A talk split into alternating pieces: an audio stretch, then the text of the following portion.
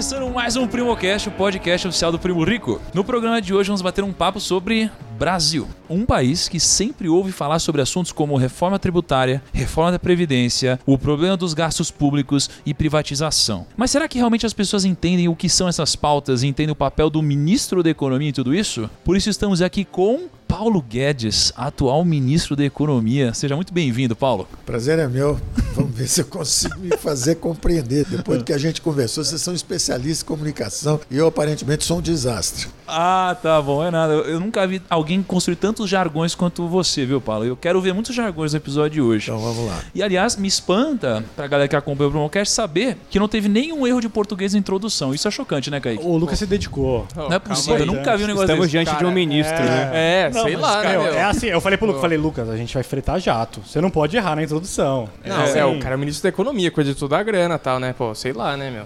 Tem Aí que- falei, ah, não pô, pode errar Vou acertar português. nessa, né? Tá bom. E estamos aqui também com Bruno Perini, ex-paraquedista, educador financeiro e podcaster oficial. Obrigado pela presença, é uma honra estar com todos vocês, com o senhor ministro, essas mentes brilhantes, né? E com o Kaique novamente aqui com a gente. sempre, sempre muito bom. A Mas piada não muda. a piada, o A pessoal piada não reclama, né, cara? É, mas tá tudo bem. Eu sei que você Mas sempre funciona, né? E temos também aqui Lucão e Kaique, representantes do povo brasileiro em busca de respostas. Exatamente. Quero muito saber o porquê que, pô, mesmo eu que sou um cara simples, tenho que deixar um HB20 de imposto aí todo ano, cara. Então vamos tirar essas Não, dúvidas como você aí. não é um cara tão simples assim, Lucão. Você mandou um print ontem que eu vi. É, Você mostrou um print quanto você tem investido. Você não é um cara tão simples quanto você disse. que isso. Eu, eu só quero dizer Gente, que eu não, muito triste. eu sou Thiago, tranquilo, hein? Não me sequestre. o Thiago me pagou esses dias e eu realmente deixei um Onix pra trás, assim. Eu falei, ah, Ah, meu isso é Deus do chocante, né? Aí você imagina. faço? Agora, Lucão, qual que vai ser a pauta de hoje, então? O que, que a gente vai fazer aqui? Caramba, hein? Por onde eu Aliás, começo? onde estamos? Conta, pra- conta onde estamos. Por onde? Estamos aqui em Brasília. Meu Deus. Eita. Estamos aqui na, na sala do, do ministro Paulo Guedes, cara. E você quer, você quer que realmente eu conte? Desde, pô, Tá, não- desde não o precisa contar tudo. 1500, desde... Deixa eu imaginar. Não, pra, pra- entendeu? deixa a imaginação fluir. Mas o que, que a gente vai falar hoje? Cara, vamos falar de todas as pautas que a gente vê muito nos noticiários, essas coisas que estão em alta, só que muita gente às vezes só lê a manchete ou lê não entende nada. A gente tá aqui pra desmistificar algumas coisas. O que, que foi feito, o que, que não foi feito, o que, que tá em pauta, é, o que, que é tais coisas, o, que, que, o que, que é o impacto, por exemplo, da reforma da Previdência que foi aprovada, e o que, que isso impacta no, no bolso mesmo, do, do Brasil como um todo, né? Não, E no É. final das contas, assim, será que a galera entende? Eu acho as que não. são faladas? Eu acho que não. Qual Eu é o não peso do entendo. ministro num país? É, tipo, o que faz um ministro? Eu não sabia. Sabe? Até estudar hum, bastante aí, eu não sabia, não. né? Tipo, o que faz, o que é uma reforma, né? O Cara, que é eu não sabia nada. coisa, sabe? É, enfim, PECs, né? Várias palavras complicadas. Vamos falar um pouquinho sobre tudo isso.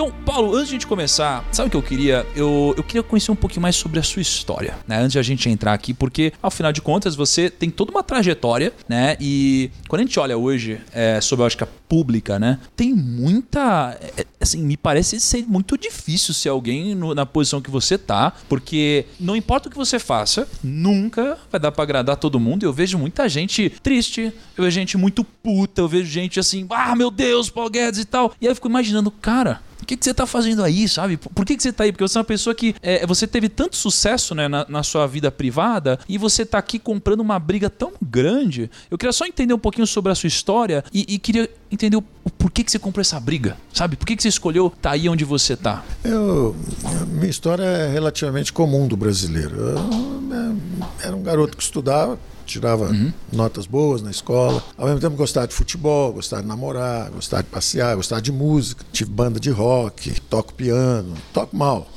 Sou, sou, sou um jogador razoável. Sou não, fui, eu não consigo, tenho fôlego, mas nem para correr atrás da bola. Mas eu fui um jogador razoável de futebol, um pianista medíocre, mas um excelente aluno, um bom aluno. E aí fui estudando, comecei é, a, a- a quase.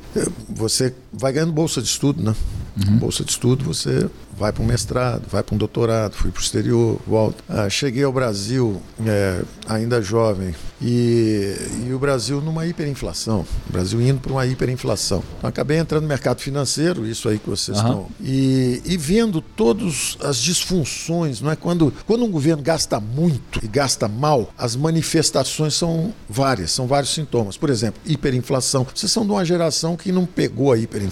Então, em 89 teve o primeiro grande surto, foi a 5 mil por cento num ano. É, em 94, de novo, foi a 2 mil por cento. Quer dizer, isso é uma inflação assim de 30% de repente num mês. não é? Teve crises cambiais, maxi desvalorizações, recessões. Quer dizer, então, eu sou de uma geração que não teve sossego econômico, porque o governo gastou muito, gastou mal e fizemos várias tentativas. O país foi se aperfeiçoando gradualmente, foi aprendendo por tentativa e erro. E, e eu vim parar aqui já quando eu achava que eu já estava aposentado, porque praticamente eu estava fazendo a minha carreira. Eu, eu, eu fundei uma escola de negócios muito conhecida no Brasil, fundei um, um grupo educacional também, que tem hoje mais de um milhão de alunos de ensino básico. Eu fundei um banco de investimento, que hoje é o maior banco de investimento eh, independente do Brasil. E, então, realmente, do ponto de vista privado, eu estava já praticamente Tipo, grana não final de carreira. sua, não, né? não tem sido já há muito tempo.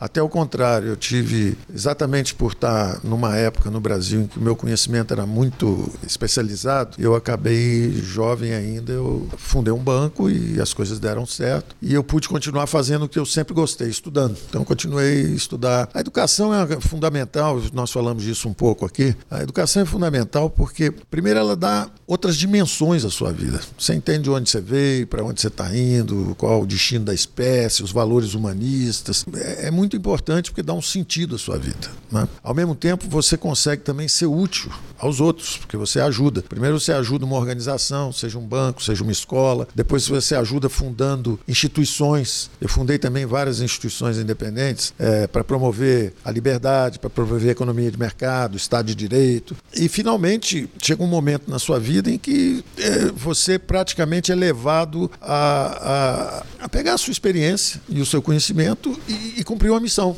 que é ajudar o seu país, ajudar a comunidade. Eu acho que eu, eu acabei vindo para a política sem querer. Eu nunca pensei em política. Eu sempre adorei economia, achava importante, sabia a, a força do conhecimento, a diferença entre o caminho da miséria, que alguns países seguiram, e o caminho da prosperidade, que outros seguiram. E eu vejo o Brasil já há bastante tempo tentando ir no caminho certo, mas se atrapalhando, se atrapalhando, exatamente pelo descontrole das contas públicas. Então, quando chegamos aqui, a meta era justamente o seguinte: o governo gasta muito e gasta mal. Então, nós vamos travá-lo, no sentido de não deixar ele gastar tanto, e vamos redirecionar esses gastos. Então, em vez de gastar com os privilégios da Previdência, que foi a primeira reforma que a gente fez, o governo brasileiro virou uma verdadeira fábrica de desigualdades. Ele tira dos que têm menos e passa para os que têm mais. O, o sistema tributário é assim, o sistema previdenciário é assim, o sistema de subsídios, os bancos públicos faziam assim, davam dinheiro para as empresas campeãs em vez de dar para as pequenas e médias. A, a Previdência justamente tirava dinheiro de todo mundo, contribuição do INSS, e dava para garantir a aposentadoria de quem já teve a chance a vida toda de juntar. Eu, por exemplo, até hoje não fui pegar a minha aposentadoria. Aos 65, eu não me sinto bem. Eu já tive chance a vida inteira de prover meus próprios recursos. Eu ainda vou pedir ao Estado uma aposentadoria. Agora, deixa eu te perguntar uma coisa. Você falou sobre desigualdade, né? Eu ouvi uma vez, acho que você que falou, inclusive, Perini, que o problema às vezes não é desigualdade, o problema é a pobreza, não é uma coisa assim? Pessoas morrem em decorrência da, da pobreza, né? Morrem de fome. Não morrem porque você tem um carro e fulano tem um carro que é o dobro do preço do seu, né? Então acho que muitas vezes o pessoal fica falando sobre a ótica da desigualdade porque a pobreza é um problema que está sendo resolvido. A gente nunca teve com um mundo tão rico quanto agora. Já a desigualdade pode ser um problema eterno. Então é, é muito mais fácil do ponto de vista político você atacar um problema que nunca tem solução, você pode sempre usar aquela pauta, do que um que está sendo solucionado. E isso independente muitas vezes de ajuda de governo, né? Porque o que soluciona o problema várias vezes é o empreendedor que vai lá ver uma demanda social, ele quer colher a recompensa econômica que existe por trás da resolução daquele problema, ele dá um jeito de fazer isso. E quanto mais livre uma economia, é até por isso que o ministro defende, na- no meu ver, né, uma economia de mercado, mais fácil de criar esse tipo de solução. Não, excelente, excelente sua observação, porque isso aí são os dois grandes algoritmos que a, a, a, ou mecanismos, engrenagens que a humanidade encontrou. É, à medida que nós fomos atravessando séculos, nós descobrimos duas grandes engrenagens. Uma são as economias de mercado. As pessoas acham que foi inventado 200 anos atrás por alguns banqueiros querendo explorar alguém, porque o capitalismo, não tem nada a ver com isso. Os fenícios comercializavam. A primeira grande globalização foi no Mediterrâneo, lá os comércios entre fenícios, egípcios, romanos, cartagineses. É, então, as economias de mercado são, na verdade, um, uma evolução institucional. E as pessoas justamente escapam da miséria. Por exemplo, nós estamos conversando aqui, 3 bilhões e meio de pessoas saíram nos últimos 20 anos. Nunca tanta gente escapou da miséria. 3,5 bilhões de eurasianos, como dizemos, a região é, Europa Oriental e Ásia. São 1 bilhão e meio de chineses, 1 bilhão e 300 milhões de indianos, 200 milhões de indonésios.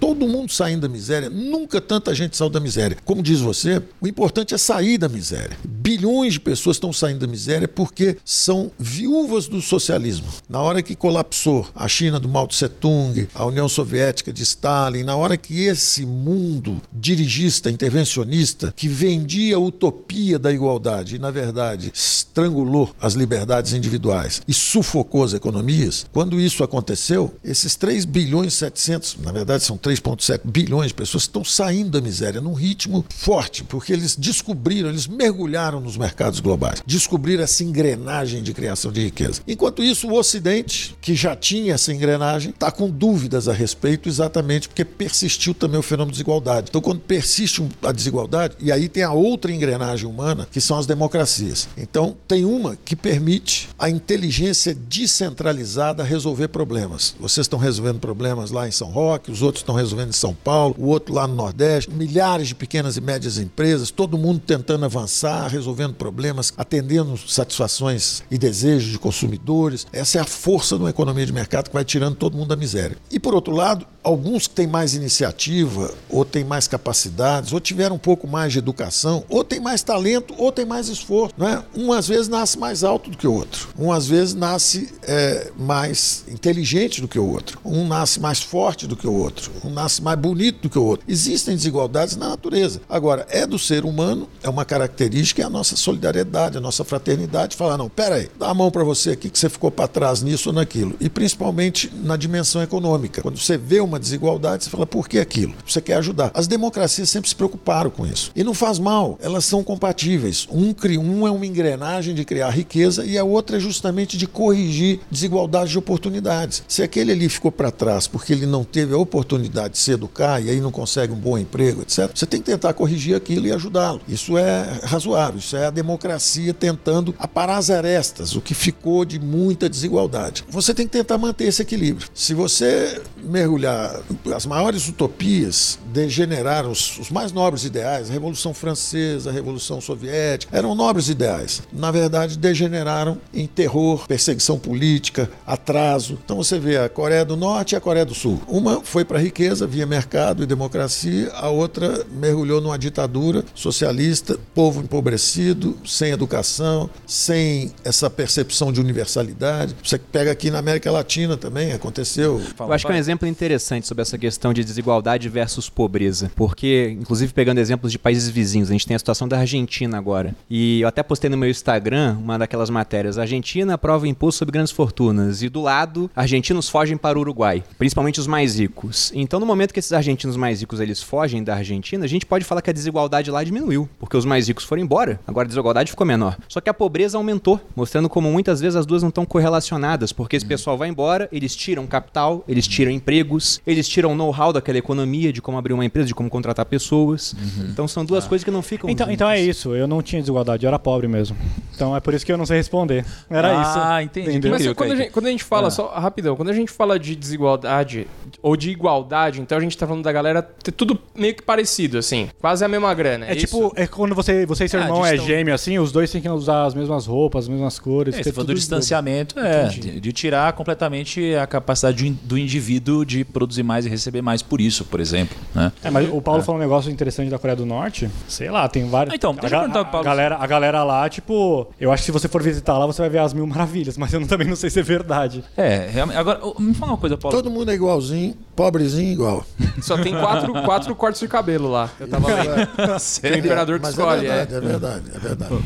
Agora, ô Paulo, assim, o que, que eu queria que você traçasse pra gente? Um pouco de um. Lá atrás, pô, a gente pega a Argentina aqui. Pô, é. A Argentina já foi a sexta Crescia mais que o Brasil, né? Pouco maior tempo. renda per capita do mundo. A Argentina era autossuficiente em produtos agrícolas. Teve o primeiro metrô das Américas, antes dos Estados Unidos, Buenos Aires, exatamente. É, recebeu imigrantes nas guerras e era um país rico. E está há 100 anos é, descendo. E descendo exatamente por essa utopia. E o nosso governo não é, não é muito distante. O que aconteceu nos últimos anos aqui, é, nas últimas décadas, na verdade, foi exatamente que é, o, nós partimos para essa ideia de que vamos botar todo mundo igual, vamos dar oportunidade para todo mundo e tal. Não tem nada de errado com esse desejo de dar oportunidades, igualdade de oportunidades. Dar oportunidade para uma pessoa que não teve a educação, por que não teve? Ah, Porque era de uma família pobre. Vamos dar uma bolsa de estudo para os jovens de famílias mais pobres. Vamos dar. É, agora, há diferenças que são, é, né, às vezes são até de chance. Você está no lugar certo, na hora certa,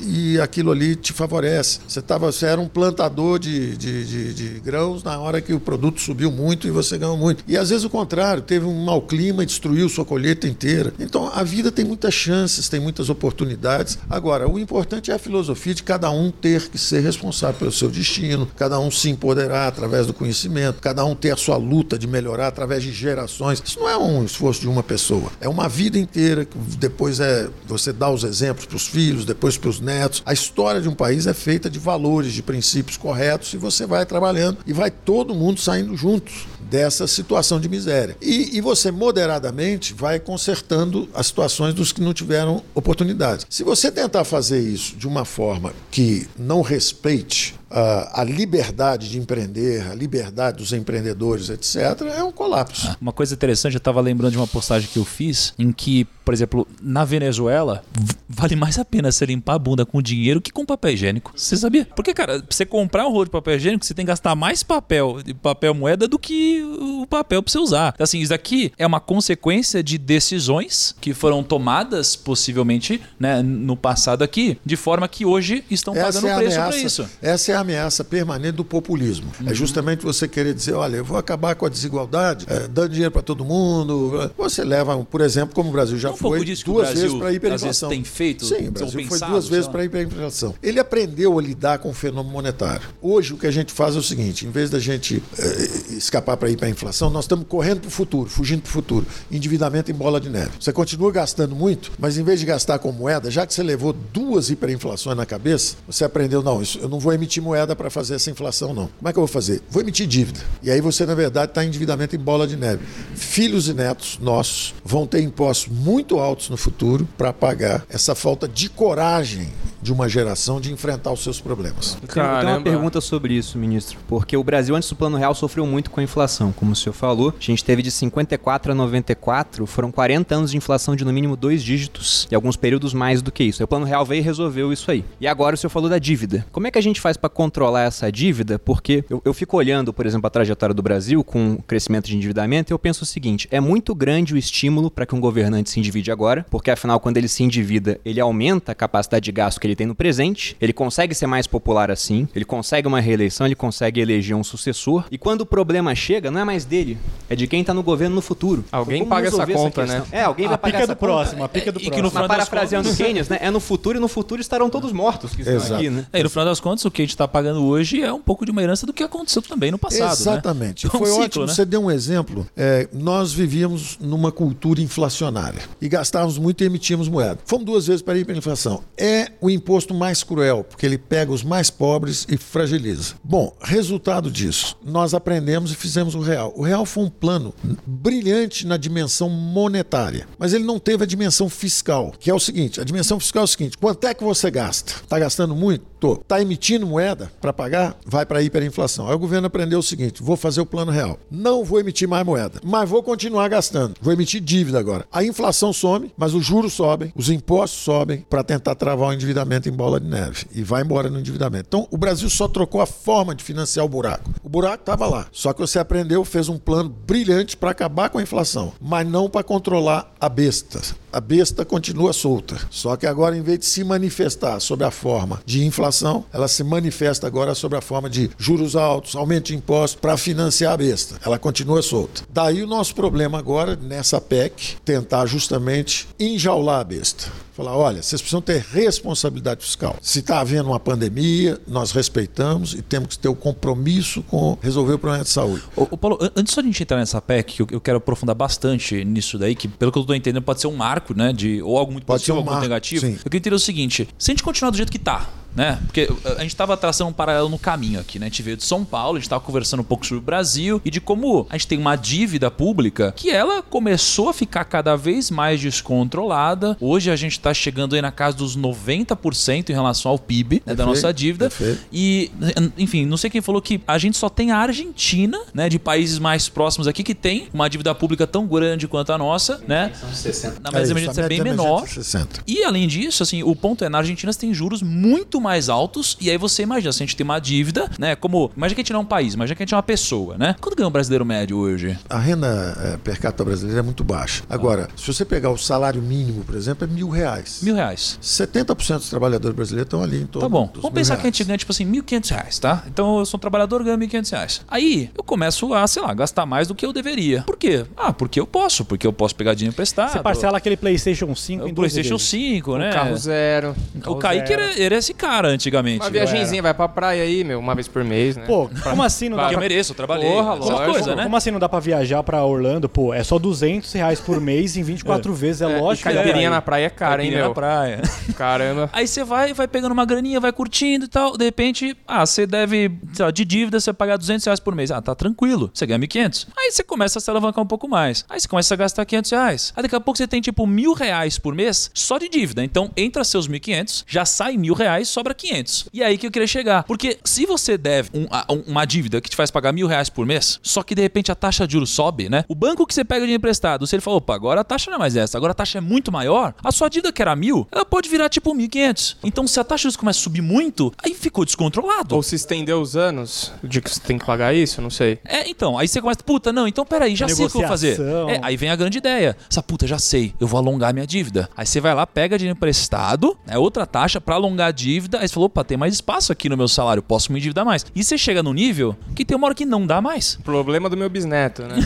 Aí você fala, ah, mas tudo bem, vai passar a geração. E aí o que, que eu entendo? Isso daqui é o que tá acontecendo com o Brasil hoje. Então, assim, eu não sei o que a gente vai É uma fazer. falta de compromisso com as futuras gerações. Um conservador, Edmund Burke, ele dizia o seguinte: uma nação é muito mais do que um pacto entre contemporâneos, entre gente que vive na mesma época. Eu, você, estamos aqui, eu sou de outra geração e tal, mas nós estamos aqui. É, na verdade, a minha geração falhou com a sua. Nós não poderíamos deixar uma dívida tão grande para vocês. Foi uma geração que não teve coragem de enfrentar os seus problemas e preferiu empurrar com a barriga para frente. Foi empurrando, foi empurrando, foi empurrando. Aí vai entrar uma outra geração e vai tentar. Então, a forma de controlar isso é justamente ir pro mal. O mal tem uma raiz, é o excesso de gasto. É, é o gasto público descontrolado. É um descontrole sobre gastos públicos. Ele se manifestava sob forma de inflação, a gente conversou antes. Aí você faz, não, faz o plano real. O plano real é o seguinte: trava a moeda, travei a moeda. Mas eu não travei os gastos. Então, se eu continuo gastando, agora em vez de emitir moeda e causar inflação, o que, que eu faço? Emite dívida. E aí o juro sobe. Quando nós passamos aí, a taxa de juros média, desde o plano real até recentemente, era ainda dois dígitos também, 12, 13%. Ora, com 12, 13%, sua dívida vai,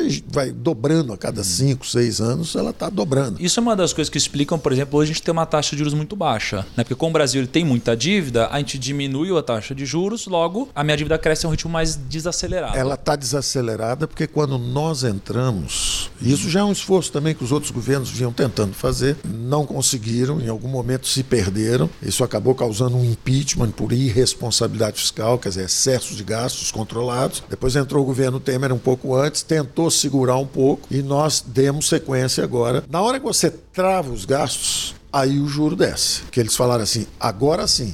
Eles foram na raiz, foram na fonte. Mas- mas travaram os gastos. Mas o que é travar os gastos? É tipo. É tipo, o que, que são esses É, gastos? é porque, no tipo assim, país? sei lá, em casa eu falo assim, ah, tá gastando muito. Aí a gente para de comprar doce e besteira e só usa o essencial. Mas é, é, exato, você deu um exemplo perfeito. Doce, besteira, isso aí. O essencial Ou você seja, mantém. Os privilégios com a Previdência nós travamos. Não a aposentadoria dos mais frágeis, essa continua subindo. Agora, os privilégios de aposentadoria nós reduzimos. O que, que, que são privilégios? na São aposentadoria? Privilégios é o seguinte: antigamente o sujeito se aposentava ganhando 70 mil reais, porque ele a vida toda ganhou 70 mil reais. E tinha uma aposentadoria muito generosa em relação à média da população. Entendeu? Aliás, dando exemplos mais, eu exagerei, mas vou dar exemplos mais. Por exemplo, um, um salário médio no, na- na- na- aqui na esplanada, era em- a aposentadoria média era, particularmente no judiciário, era mais de 20 mil reais. E a aposentadoria média do brasileiro era mil reais, era um salário mínimo lá embaixo. Então ganhava-se 20 vezes mais. Ora, se o cidadão já ganhou a vida toda 20 vezes mais que o outro, por que que na velhice você tem que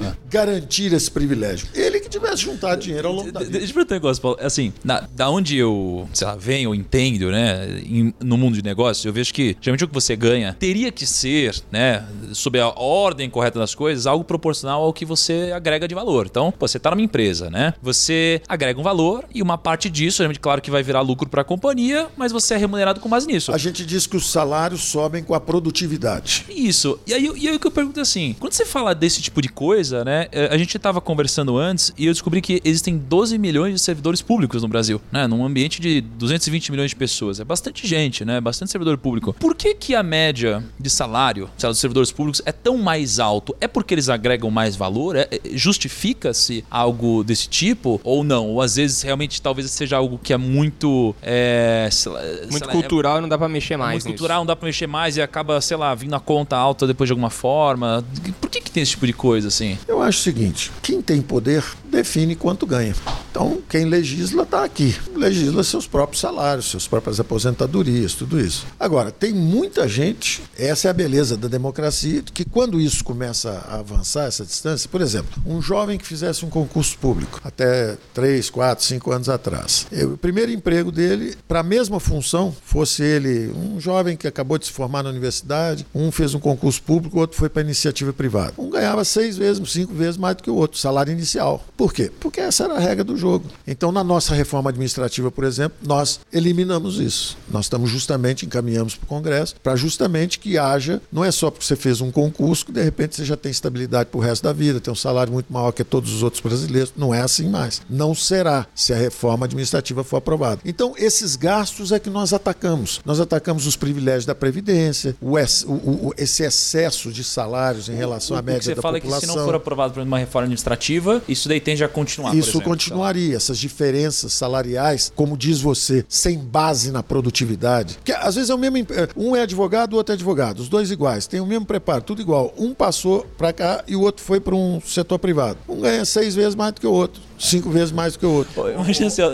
Meu, to- todo mundo já teve uma mãe, uma tia, uma avó e fala assim: ah, presta um, pro- um concurso, filho. Você tá estudando demais, isso tá vai dar. tranquilo. É, presta Caramba, um quanto que ganha um editor de podcast aqui, meu? Viu? Seis vezes mais? países. Se você for para um país onde a economia de mercado é forte, chegar nos Estados Unidos e falar assim, presta concurso público. Eu não. Eu quero ir para o setor privado, porque o salário é muito maior, a oportunidade é muito melhor. Imagina assim, peraí, não. Imagina que a gente chega na nossa empresa e fala assim: ah, a gente é sócio da empresa, né? A gente fala assim: ah, já sei, vamos pagar um salário de 100 mil reais. A gente fala: tá bom. Só que se a empresa quebrar, a gente para de ganhar salário. Então é como se isso acontecesse de certa forma, só que quem paga o salário não é a gente. É como se a gente definisse o que outra pessoa paga. Será gente. que a galera não tem cabeça de dono? Porra, sabe? Pessoal, Faz sentido. os gregos, os espanhóis, hoje tem um problema. O pai tem que explicar pro filho: filho, sabe por que que você está desempregado? Sabe por que que tem essa crise toda? Papai pegou o dinheiro todo antes. Minha aposentadoria é muito alta, eu tenho estabilidade de emprego, é, eu tenho privilégio não só na aposentadoria, mas meus salários foram altos. Então, hoje você está desempregado por isso. Desculpe. E o, e o ministro não consegue impedir ou botar a mão nisso ou falar, meu, não, não vou assinar isso Essas aí. são as reformas. Porque nós vivemos numa democracia onde realmente o executivo pode encaminhar, às vezes também o legislativo encaminha também mudanças de legislação. E nós estamos com um governo que é reformista. O Congresso tem nos apoiado. O que, que é um reforma reformista? Previdência. Explica pro, É que pro quer fazer essas quer coisas fazer as certas. coisas, tá? Quer fazer as coisas certas. Por exemplo, aprovamos a reforma da Previdência. Não é a ideal, mas é que foi Se isso possível. daí não tivesse passado,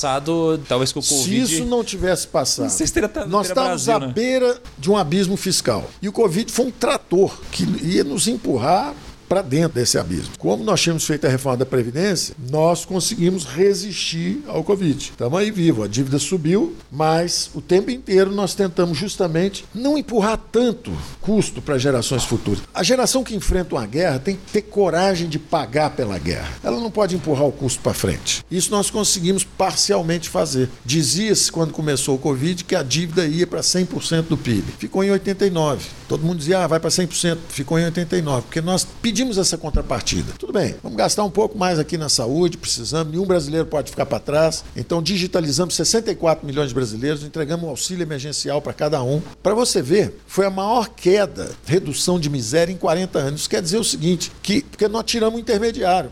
O pobre está com problema, dá o dinheiro para o pobre na mão, em vez de ter todo esse intermediário. Hoje você dá o dinheiro para uma instituição pública, que passa o dinheiro para a fundação, que passa o dinheiro para um banco público, que passa o dinheiro para um político, que passa o dinheiro. No final você deu 100, chega um para o pobre. Na hora que você deu direto o dinheiro, foi a maior redução de pobreza em 40 anos em oito meses, só porque você falou o seguinte: é pobre? Sou. Toma aqui o dinheiro. Em vez de fazer, ah, é pobre? Vamos dar o dinheiro agora para alguém que vai fazer uma obra, que vai fazer isso, que vai. O dinheiro não chega no pobre. É, para mim, pra mim, a melhor coisa que aconteceu foi quando abriram um programa chamado FIES. Foi como eu consegui fazer o nível de faculdade. Porque, tipo, cara. Ah, você tá se apoiando no governo. então. Não. Ah, entendi. Mas é uma coisa você pegar. Eu conheço muita gente que na época que pegou o FIES, eu peguei um FIES 100%, que eu realmente não tinha condição nenhuma de pagar a faculdade. Mas eu pago meu FIES. Eu não quito porque não vale a pena, porque a taxa de juros é boa. o, isso que eu ia Olha, falar? esse é um exemplo. 3% ao ano. Pois é, Esse é um mas, mas exemplo isso é um tipo interessante. de desequilíbrio. assim. Vamos aproveitar o seu Não, caso. pode aproveitar. Ah, vamos Tudo de aproveitar casa. se você tá Mas- querendo esse rombo nas contas Mas- públicas. o que eu ia falar em Mas, termos de eu, mas eu é conheço, eu conheço muita gente Olha, que... as respostas inteligentes todas que ele dá hoje vêm desse curso.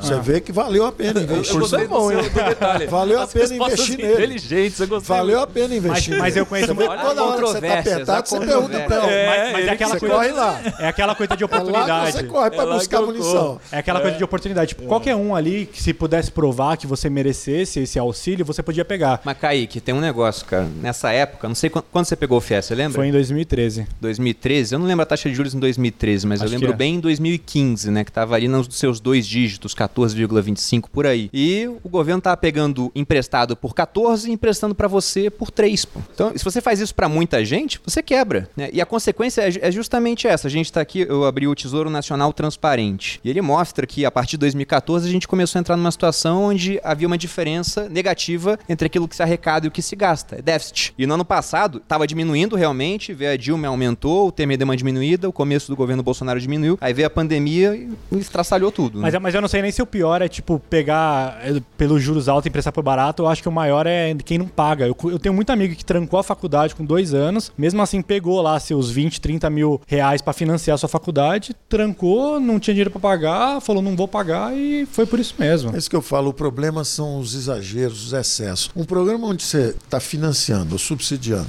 Subsidiando, o que você disse é um subsídio. O governo capta 14% e empresta para ele a 3%. Não há nada de errado se ele é uma pessoa sem capacidade de pagamento e nós achamos que o Brasil precisa ter uma população melhor educada no futuro. Então, se você fizer isso com moderação, é aquilo que eu digo. Quer dizer, se você fizer transferências de renda para os mais frágeis com moderação e foco nos que realmente precisam, tudo certo. FIES, desse ponto de vista, foi um programa social bem pensado. Vamos fazer isso. O que, que aconteceu no final? Tinha gente fundando faculdade para falsificar número de alunos para poder receber o dinheiro. Quer dizer, então uma total deturpação. As educacionais subiram muito nessa época por conta do Sim, muita gente Era praticamente ganhar E aí, resultado, como o governo estava pagando 14 e cobrando 3, para gente que talvez não precisasse, chegou ali na frente, quebrou, aí cortou de todo mundo. De gente que possivelmente estaria precisando de tomar hoje o empréstimo.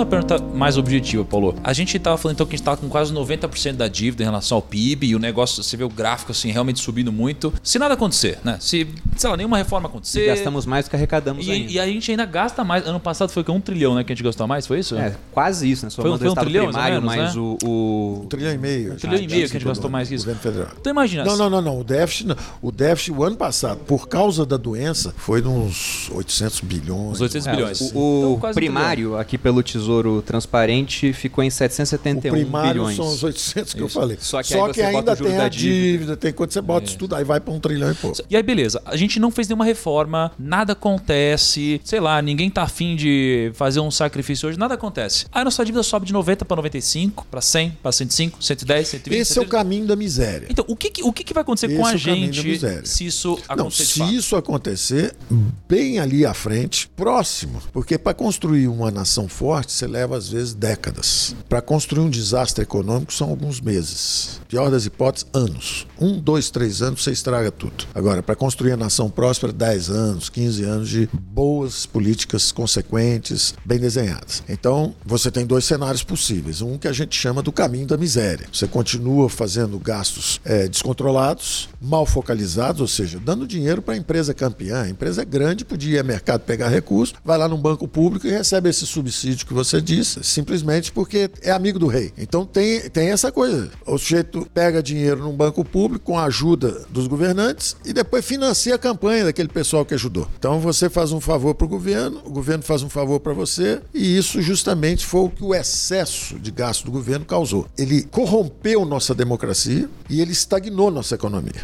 Então o Brasil, que era um país que crescia 7, 7,5% durante décadas, era, crescia mais rápido que o Japão, que a Coreia, que os Estados Unidos, que a Alemanha. Foram três, quatro décadas no século passado, crescendo mais, trazendo gente de todo mundo. Primeira maior colônia de japoneses fora do Japão, segunda maior colônia de italianos fora da Itália, terceira maior colônia de alemães fora da Alemanha. Todo mundo vinha para cá, terra da prosperidade, crescendo rápido, gerando empregos. Hoje é o contrário. O filho do brasileiro mais rico vai embora, estuda lá fora, fica lá fora, mora em Miami. Ah, o, o mais pobre vai trabalhar de garçom em Barcelona, vai entregar pizza em Boston. Hoje as pessoas estavam indo embora do Brasil, exatamente porque o Brasil estagnou-se. Então nós estamos tentando reverter esse quadro. Não é simples, leva algum tempo, mas as coisas, os efeitos são rápidos. Por exemplo, os juros desceram, que é o que você perguntou. Quando os juros desceram, milhares de empresas pequenas, médias, começam a se movimentar, gerar emprego, inovar, empreendedores, startups. Esse mundo de empreendedores começa a se movimentar. O Brasil era o paraíso dos rentistas. Todo mundo vivendo de juros. É, não precisa fazer nada, é só Precisa quem fazer tinha nada. dinheiro deixava rendendo. Isso. E o inferno dos empreendedores. Só que era uma promessa falsa, porque quem é que vai conseguir pagar esses 7, 8, 10% ao ano lá na frente? Isso é uma promessa, um endividamento em bola de neve. Não sei se lá na frente vão conseguir pagar isso. Não, provavelmente não, botando relação dívida-PIB, né? É, Se, Se a dívida cresce 7%, vai chegar uma dois hora- dígitos e o PIB fica chega menor, uma hora não que você não consegue Mas você acha mais. que se a gente continuar do jeito que a gente tá, por exemplo, a gente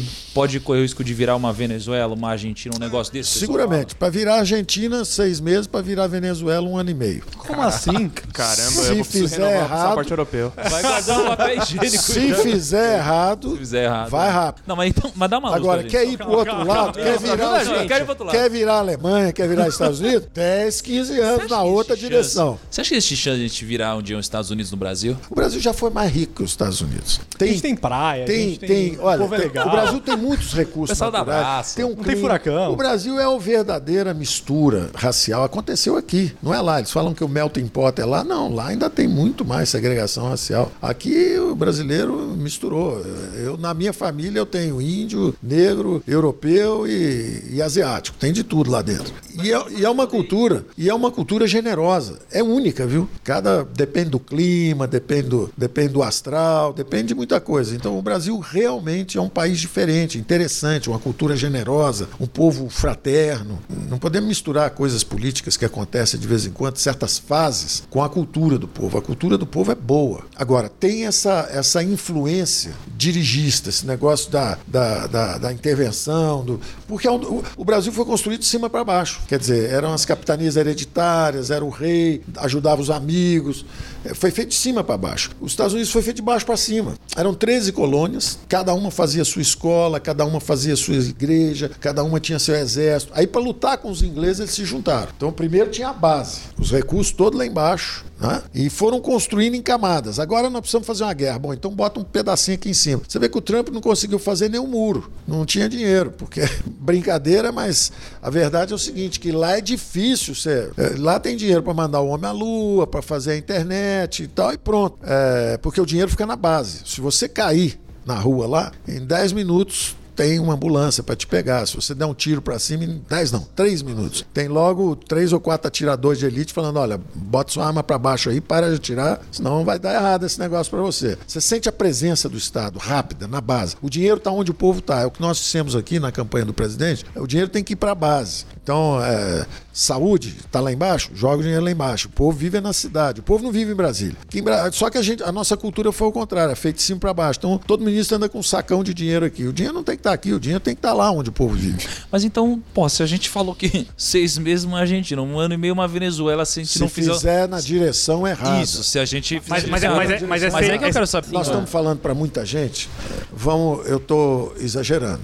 Lógico. É bem mais moderado. Leva uns três anos para virar argentino.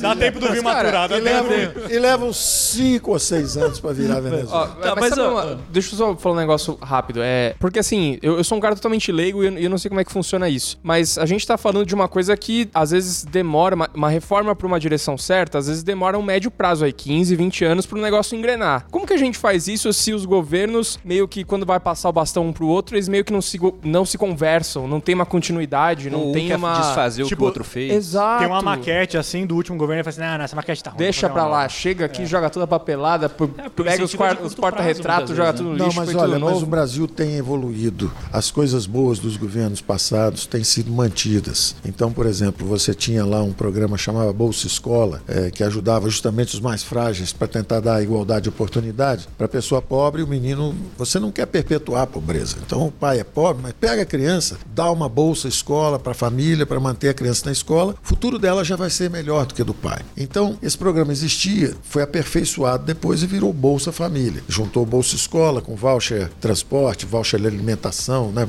chamava-se ticket alimentação, vale, vale alimentação, vale transporte. É, nós também vamos fazer um programa semelhante, aperfeiçoar um pouco mais, vamos chamar de Renda Brasil ali na frente. Então, essas coisas vão melhorando. Banco Central a mesma coisa, teve o plano real, nós aprendemos a fazer política monetária, nós não sabíamos, aprendemos, mas ainda não tínhamos estancado os gastos. E agora nós justamente queremos criar essa cultura fiscal de responsabilidade com as gerações futuras. Uma nação é essencialmente um compromisso entre gerações. Você recebeu de trás um, um aparato institucional e você tem que melhorar para as gerações futuras. Então, isso nós temos feito. O Brasil está tentando progredir, é lento, leva um tempo, mas nós temos feito. E sobre as dificuldades Só que a melhora é rápida. Para ficar perfeito é muito tempo, porque não existe a perfeição, mas a melhora é relativamente rápida. Por exemplo, a gente entrou, travou os gastos, acabou com o privilégio atacando a Previdência, reduziu os juros. Na mesma hora, o Brasil começou a decolar, quando o Covid chegou e nos derrubou de novo. Quando nos derrubou, todo mundo, ah, o Brasil vai cair. Hoje eu tive uma reunião, hoje de manhã eu estava conversando com os ministros da Fazenda dos 20 principais economias do mundo. Eu passei amanhã nessa sala, nesse vídeo aqui, conversando com eles. E a previsão deles é que o PIB brasileiro ia cair 10%. E eu, na época, disse: olha, vocês estão equivocados, vai cair bem menos. Bom, resultado: a Inglaterra caiu 9,9%, a Itália caiu 7,8%, a França caiu 6,5%, a Alemanha caiu 5%, o Brasil vai cair um pouquinho menos de 4%. Então, o Brasil estava começando a decolar, o Covid nos derrubou, nós já estamos começando a levantar de novo e se fizermos as coisas certas, agora essas reformas estão vindo aí, o juro continua baixo, a economia continua assim. Pra vocês terem uma ideia, um orçamento de um ministro aqui, para fazer obras o ano inteiro, 8 bilhões. O setor privado, apenas um mês e meio desse ano, já captou 33 bilhões no mercado para fazer investimentos. Então é quatro vezes o que um ministro vai fazer o ano inteiro, o setor privado faz em um mês e meio. Quatro vezes o que um ministro pode fazer. Ou seja, o futuro está no setor privado, na iniciativa privada, no empreendedorismo empreendedorismo, no juro baixo. Nós tivemos um passado onde nós acreditávamos que o futuro era governo. Foi a mesma armadilha em que caiu a China, caiu a Rússia, caiu Cuba, caiu a Coreia do Norte, caiu a Alemanha Oriental. Esses todos foram.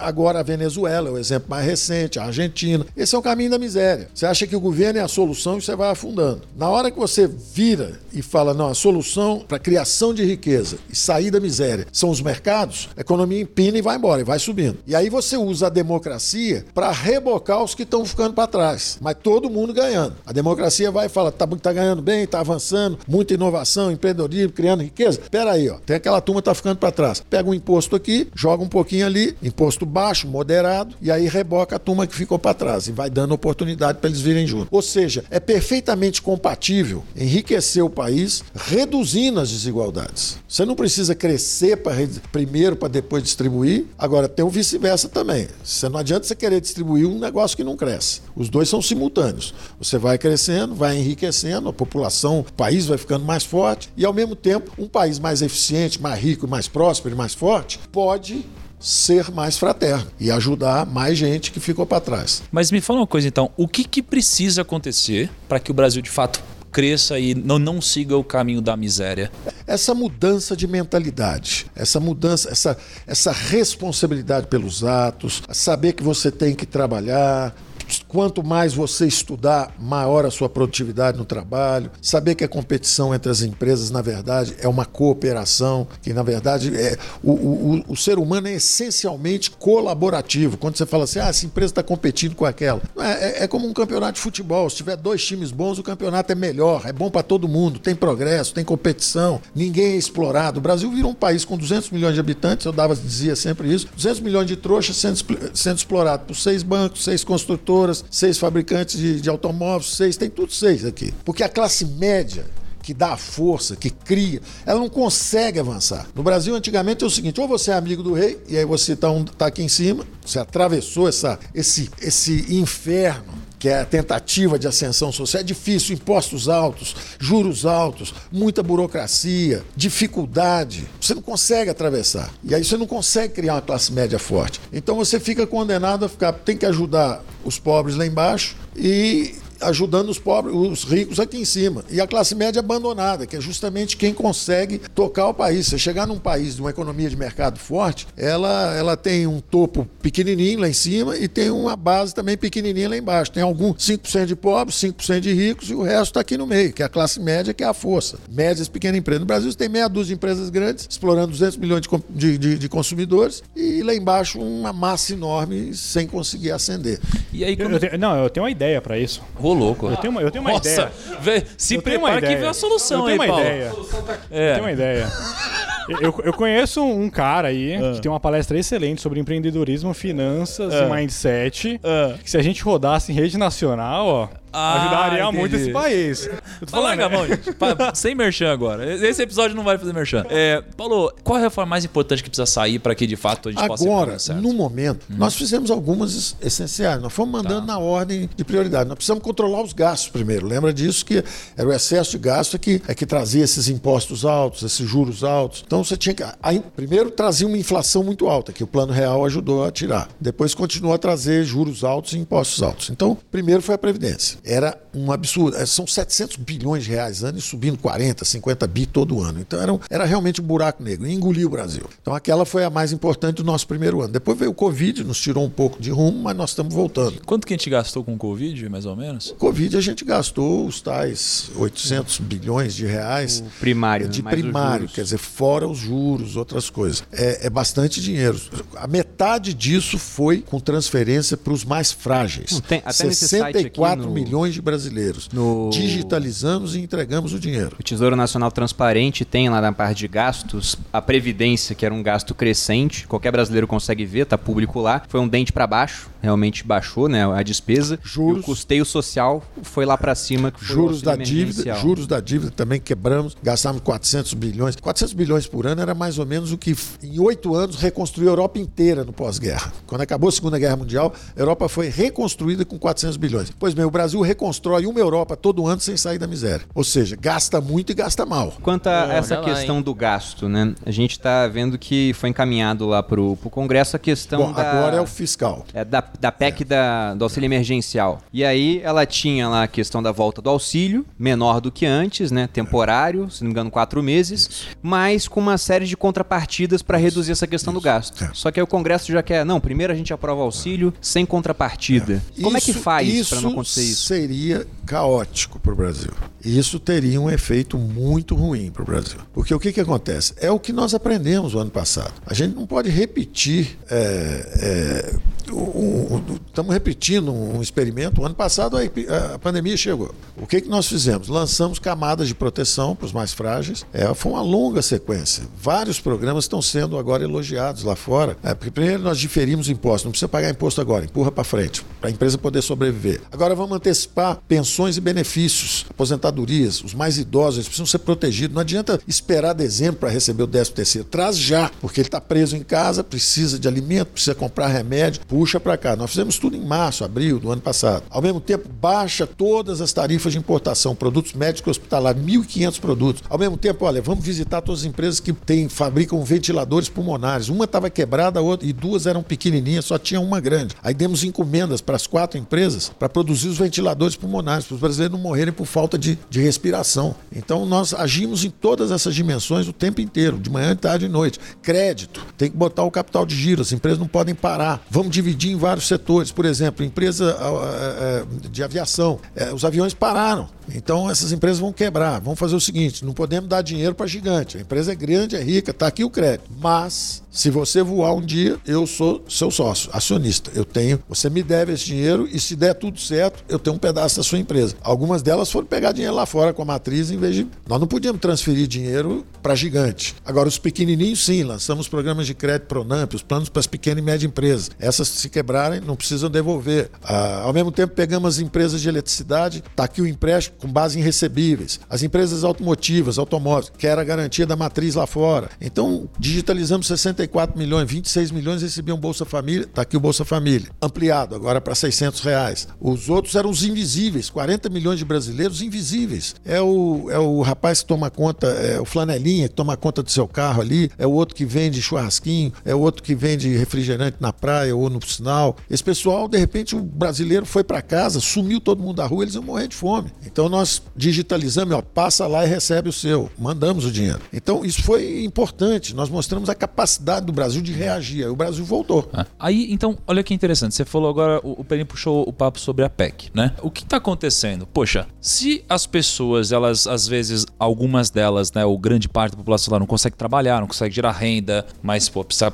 usar de dinheiro para comprar, às vezes, comida, esse tipo de coisa, pô, criou-se o auxílio emergencial. Isso daí veio para salvar, para ajudar, para incentivar as pessoas. Só que tem um ponto, né? Assim, se a gente pensa num ser humano normal, pô, se eu não tenho dinheiro, eu não consigo gastar, né? Eu não consigo mais comprar porque eu não tenho dinheiro. Quando a gente pensa no governo, cara, a gente tá chegando a um ponto que, putz, não tem dinheiro. Então tem que ter. Assim, se a gente vai tirar de algum lugar, a gente precisa ter uma contrapartida de economia, né? Se a gente vai pagar uma coisa, precisa economizar em algum lugar. Perfeitamente. E, e aí, pelo que eu tô entendendo, você tem essa PEC que, pô, você tá se avaliando de dar mais alguns meses de auxílio emergencial, mas pedindo uma para fazer isso lado. precisa tirar de algum isso, lugar. Exatamente. E aí, o que eu tô entendendo aqui é que isso daqui quebrou em duas partes, em que não, não, vamos votar só auxílio emergencial e a contrapartida a gente deixa para outra conversa. Só que se a gente fizer assim, cara, não vai ter outra conversa, Tentou porque ninguém quer gostar. Tentou empurrar o custo para as futuras gerações, os juros começam a subir,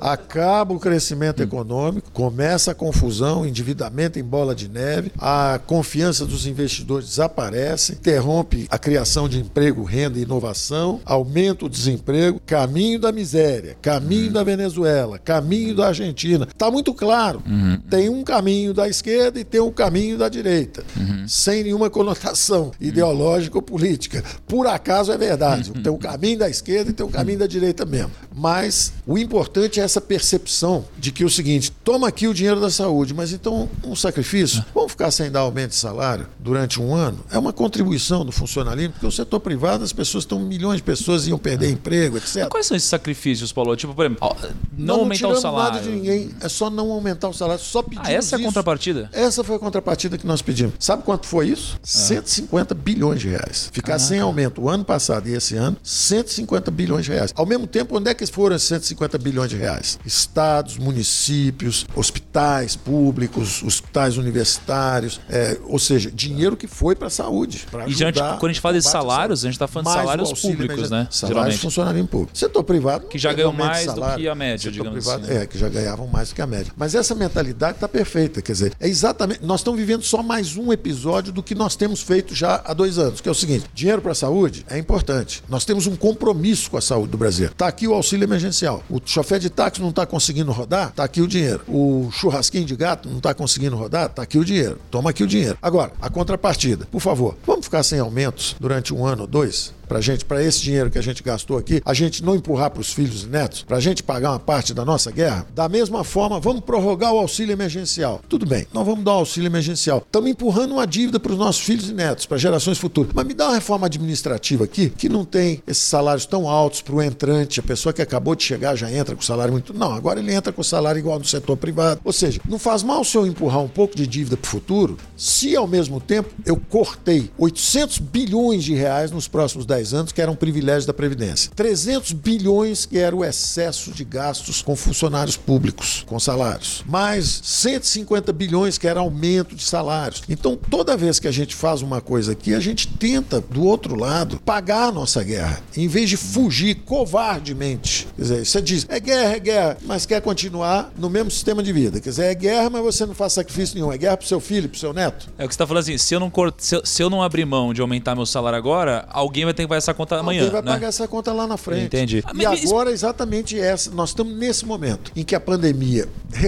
recrudesceu, ela voltou para 1.300, 1.400 mortes. Ou seja, nós já tínhamos, já tinha descido a doença, já tinha descido essa camada de auxílio emergencial, isso tudo tinha descido. A economia voltou e, de repente, vem essa segunda onda e começa a subir de novo. O que é a coisa mais importante que nós temos que fazer agora? Vacinação em massa, para ter um retorno seguro ao trabalho. Na hora que você tiver todo mundo imunizado, tomar a vacina, aí essa volta ao trabalho já é bem mais tranquila. E o que, que acontece se um ou outro, ainda sendo contaminado, for para casa, etc., renova a camada de auxílio emergencial, mas não 600. Primeiro foi 600, depois foi 300, agora 250, porque senão acaba o recurso. Tá. Então nós vamos, nós vamos estender isso agora. As pessoas perguntam por que, que não deu, por que, que não dá logo? Porque nós precisamos dessa PEC, nós precisamos dessa autorização. Explica o que, o que é uma PEC, assim, e, como que funciona para que uma PEC ela, ela seja aprovada? Qual que é a estrutura? Quem participa disso? Isso. Por que, que tem tanta negociação em cima É, disso? é, é, um, é um mecanismo até é, é, é um procedimento democrático, que é o seguinte: olha, nós gastamos tanto no passado, nós acabamos desenvolvendo algumas regras, algum protocolo, justamente para não deixar gastar tanto.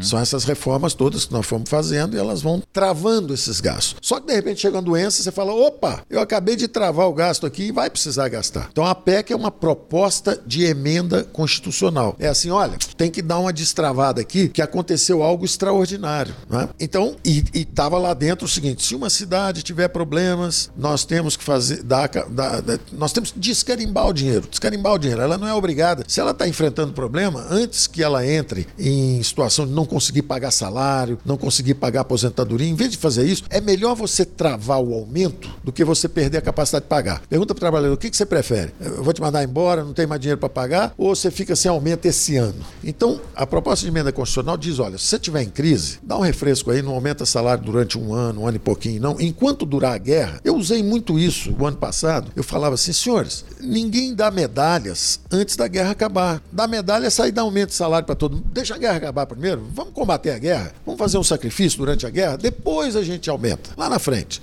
Primeiro a gente combate. Então, isso eu falei o ano passado e essa tem sido a nossa lógica. Então é o seguinte, olha, a PEC, essa proposta de emenda constitucional, diz o seguinte: olha, temos compromisso com a saúde dos brasileiros. Vamos renovar aquele auxílio emergencial que a gente dá. Não de 600, agora 250. Mas também vamos renovar o nosso compromisso de responsabilidade fiscal. Aquilo que nós fizemos aos trancos e barrancos, à tapa, na gritaria, na confusão, no caos o ano passado, que era corre para o Supremo, corre para não sei aonde, corre para o Senado, o Senado derrubou o veto do presidente, o presidente vetou de novo. Aquilo que era o caos virou um protocolo de crise. Basta assinar, falar assim: olha, está aqui o nosso compromisso com a saúde, mas ao mesmo tempo está aqui o nosso compromisso com as futuras gerações. Está aqui o manual de enfrentamento da crise. Naturalmente, o político que não tiver muita responsabilidade com as gerações futuras, ele vai falar assim: não, eu quero só a sobremesa. Dá aqui o dinheiro e deixa eu sair correndo. A conta fica para os filhos e netos.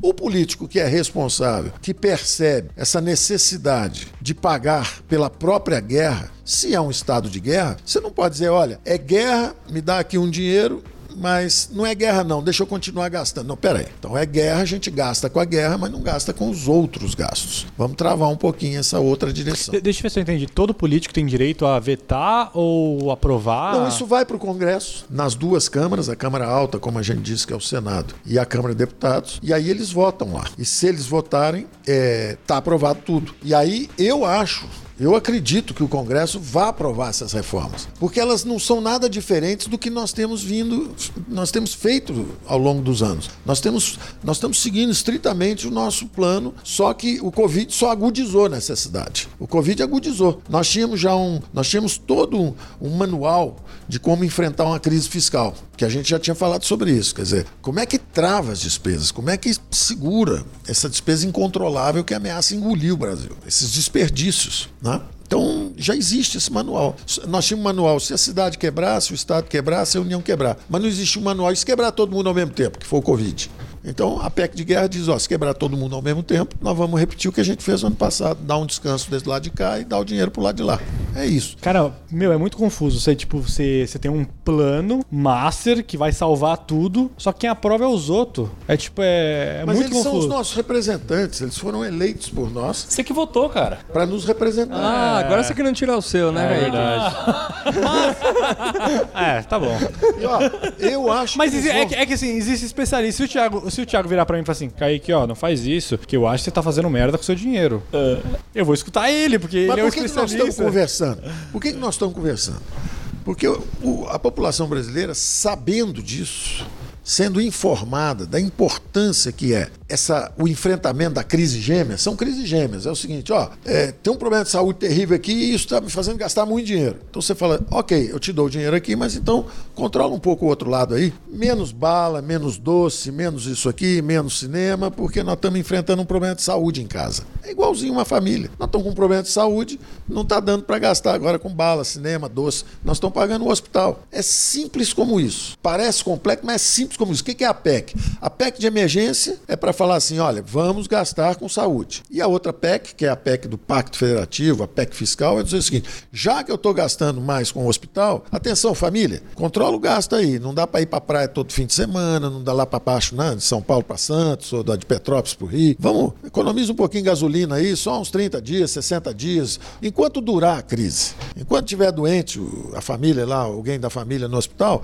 vamos segurar as outras despesas só para a gente conseguir pagar tudo direitinho, em vez de empurrar a conta pro neto, pro avô, hipotecar a casa, sair vendendo tudo. Vamos tentar controlar um pouquinho a despesa? É simples como isso. E eu acho que o Congresso vai aprovar. E nós estamos conversando aqui exatamente porque a mesma coisa que aconteceu quando a gente fez com a, Previ- com a Previdência foi uma demonstração de maturidade do brasileiro. Milhões de pessoas nas ruas. Eu fiquei impressionadíssimo isso, dizendo, apoiando a Previdência. Dizendo, eles estavam dizendo o seguinte: queremos nos sacrificar por nossos filhos e netos. Então eram famílias inteiras com os filhos jovens e falando assim. é, eu me lembro que tinha um, tem um refrão assim: é, um trilhão, Paulo Guedes tem razão. Eu fiquei, falei, pô, eu não sabia nem, nu- nunca vi um negócio desse, um ministro da Fazenda, o pessoal gritando o nome do cara e pedindo para economizar um trilhão. Eu tô pedindo um sacrifício de um trilhão e eles dizendo assim: queremos um sacrifício de um trilhão para não comprometermos o futuro dos nossos filhos e netos. Então, agora é a mesma coisa. Agora nós estamos falando o seguinte: olha, agora é uma, é uma, é uma coisa importante, a doença está aí e nós precisamos aprovar um protocolo de crise. Nós não podemos só pegar o auxílio, estamos ajudando, é, mas.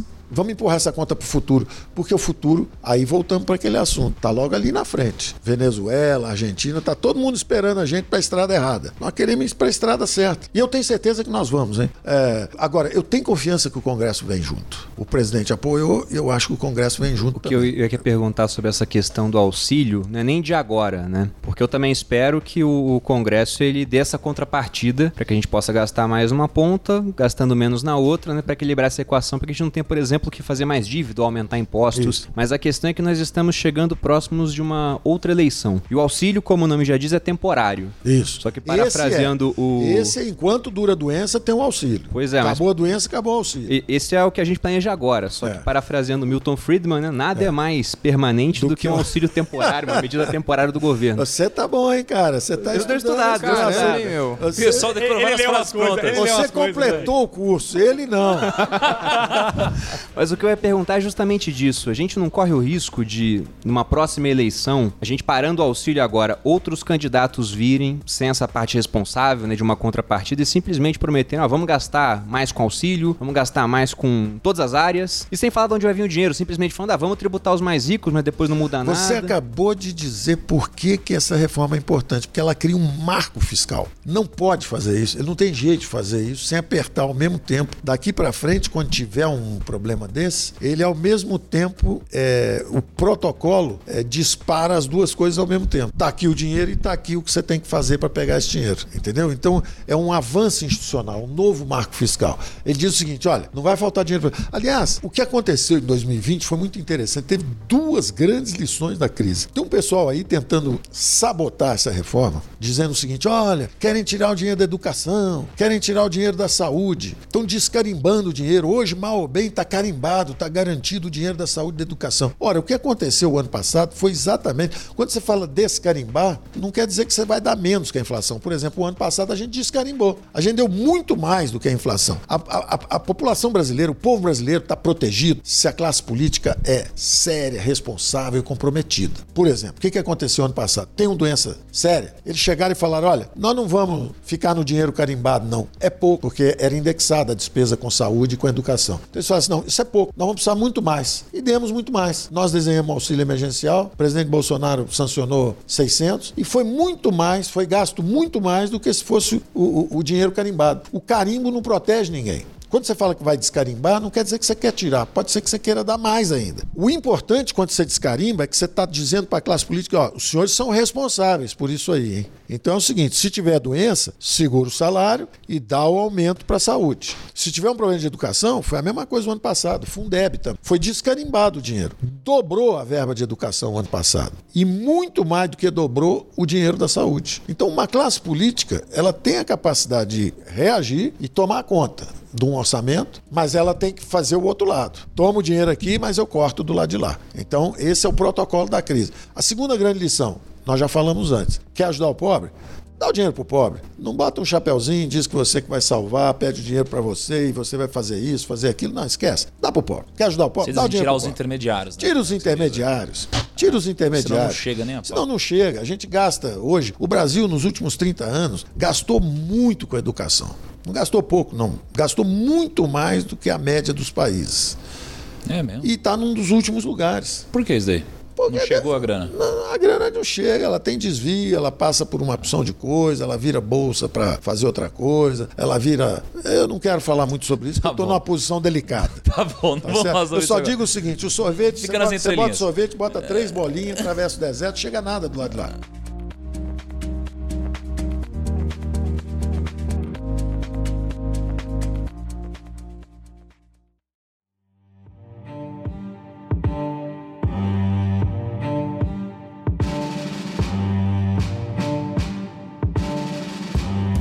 Perguntar uma coisa. A gente tá falando sobre essa dívida, né? Que acho que é um grande problema nosso hoje pra resolver, mas tem um assunto de privatização. E pô, e, pô eu vejo você falando muito sobre isso. E, e- e várias vezes, não, a gente vai privatizar um monte de coisa e tal. E, e eu entendo que isso daqui é, é bom pro país, mas assim, não acontece assim. E o que eu te pergunto é, primeiro, qual que é o, o lado bom né? E talvez o lado ruim, mas enfim, qual é o impacto de uma privatização, né, numa grande empresa? Precisamos sob a ótica da população, sob a ótica de dívida e tudo isso. E, e por que que essas privatizações não estão rolando? E será que elas vão rolar, vão começar a acontecer aqui no Brasil? Olha, o que, que aconteceu com várias empresas estatais? É, quando os militares, no regime militar, é, Eletrobras, Petrobras, Siderbras, Telebrás, Nuclebras, Portobras, todas as empresas construíram uma infraestrutura. brasileiro. Isso é muito comum. Isso aconteceu na União Soviética, aconteceu ah, na China, aconteceu em vários países. Você aprende a fazer obra de engenharia, você aprende a fazer estrada e usina hidrelétrica e tal.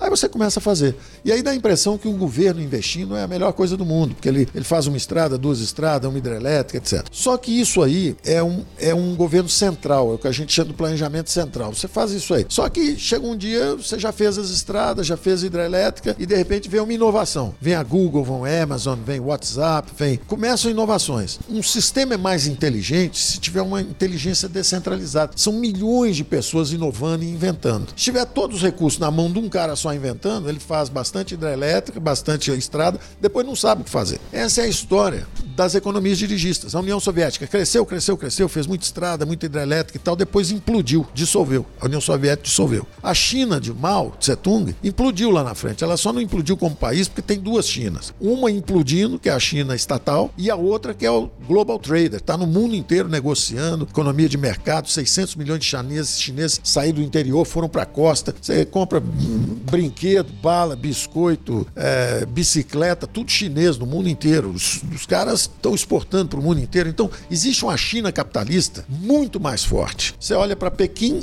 é a China socialista, é aquele palácio imperial com dois mil anos. Aí você olha para Xangai, prédios turísticos, parece que você está num, num filme eh, do futuro.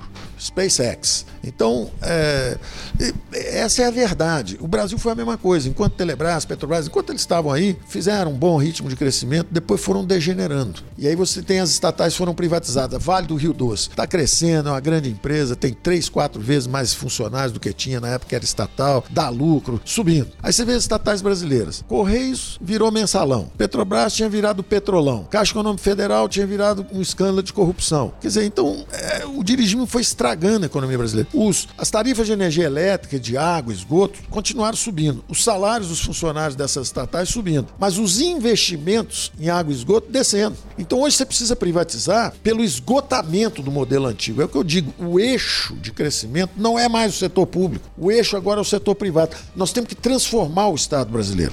O Estado empresário faliu, quebrou acabou. Ele não consegue mais atender as necessidades do povo brasileiro. Entendeu? Por exemplo, o mundo universitário, se não houvesse 10, 15 anos atrás, era 99% era setor público. Hoje 75% é privado. Era isso ou não tinha o ensino superior.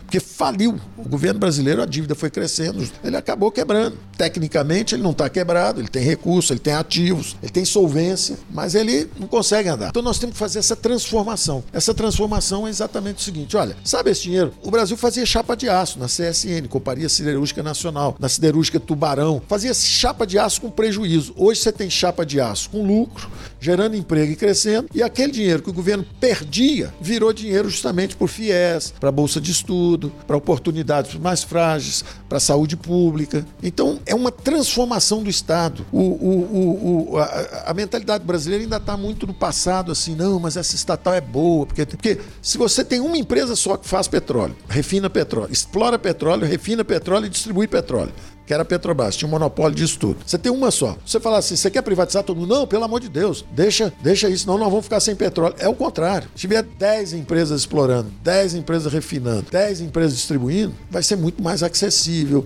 o resultado vai ser muito melhor, vai criar muito mais emprego. Então, nós temos que transformar o Estado brasileiro. Em, em vez do Estado é, virar uma ferramenta de corrupção, de aparelhagem, de ineficiência, nós vamos falar o seguinte: faz o seguinte, o que você não sabe fazer, entrega. Vamos privatizar, deixa o setor privado entrar. E esses recursos recursos nós vamos usar para a saúde, para a educação, para as coisas que o povo brasileiro realmente precisa. E qual que é a complexidade disso, ministro? De falar assim, meu, não, vamos privatizar, não está funcionando esse modelo, bora mudar. Qual que é a, a complexidade? A primeira dificuldade é que está cheio de gente pendurada lá, com salário alto, com benefício, com aposentadorias muito boas, com férias que pode vender para a empresa. É, é, é, tem muitos privilégios. Pra vocês terem uma noção, o Brasil queima aí 20 e poucos bilhões todo ano só carregando empresa deficitária. Todo ano, 20 e poucos bilhões. Bolsa Família são 30 bilhões, quer dizer, podia ser quase o dobro. Se pegasse o dinheiro que a gente usa para carregar a estatal doente, você podia ter acabado com a miséria brasileira já. Porque era todo ano duas vezes mais para os mais frágeis, mais pobres, do que a gente gasta hoje. Então, mas os, mas os lobbies são muito fortes. E são lobbies de todo tipo. Eu usava até uma figura que eu dizia assim: tem os piratas privados, quer dizer, tem um cara que vive das encomendas daquela estatal. Ele vive em Brasília, ele não está em São Paulo, Rio, correndo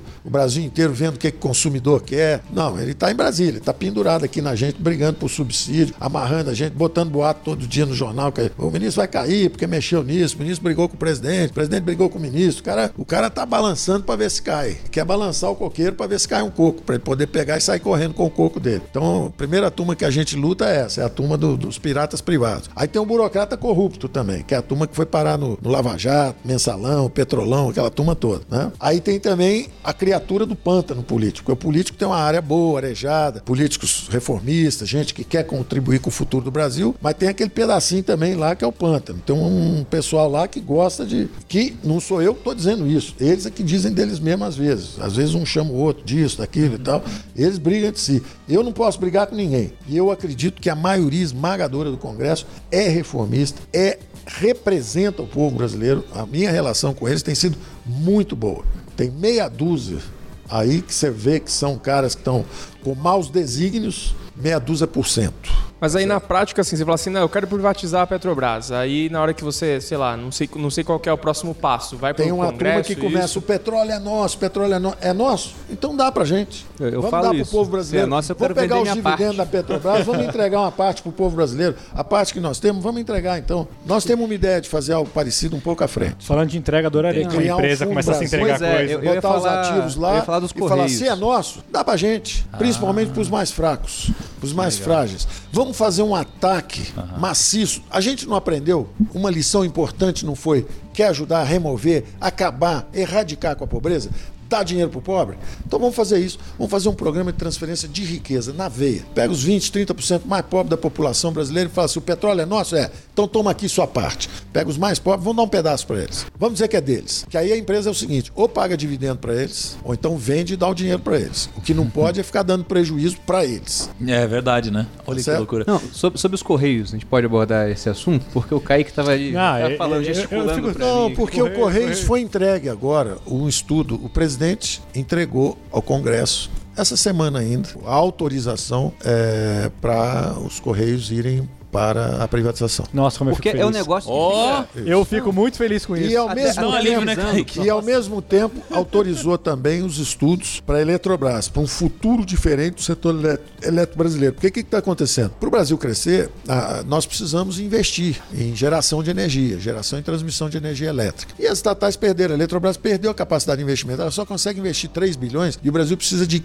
14,7 bilhões de investimento todo ano. Ela só consegue investir 3. Então ela está morrendo lentamente. Ela não tem capacidade de investimento. Então, se a gente fizer os estudos e conseguir aumentar o capital, quer dizer, levá-la à bolsa para pedir recursos para investir, se souberem que é uma empresa que será privatizada, se ela for privatizada simultaneamente, aí todo mundo sabe, opa, agora vai ter investimento, vai crescer. Então ela poderia estar criando 136 mil empregos. Nos últimos 10 anos ela não criou emprego. Ela foi perdendo gente, perdendo fatia de mercado. Ela está descendo. Quer dizer, daqui a 10, 15 anos nós vamos ter um apagão, vai faltar energia elétrica no Brasil se ela não for privatizada. E pode estar valendo muito menos também, porque, por Não, exemplo, evidente, voltando a- evidente, aos Correios, evidente, você tem a Amazon entregando agora em um dia no interior da Amazônia, a Magazine Luiza tem a própria rede logística dela para Perfeito, entrega, perfeito. daqui a pouco o negócio Olha, esse cara está convocado, ele vem para nossa equipe, tá certo? Porra, esse cara ir, aqui cara, acabamos de Vai trazer. vai pagar fazer assim. viu? Você vem, Vai pagar caro, você vem para o setor de comunicações porque nós estamos muito sofríveis nesse setor. Eu apanho mais que boi ladrão. Ministro, muito obrigado Eu pela não participação. comunicação. Você vem ajudar a gente, você tem que dar a sua cota, pô. Você tem que dar a sua cota, pô. Temos que ajudar. Tá aí o convite foi feito, hein? E, e, e nós precisamos também do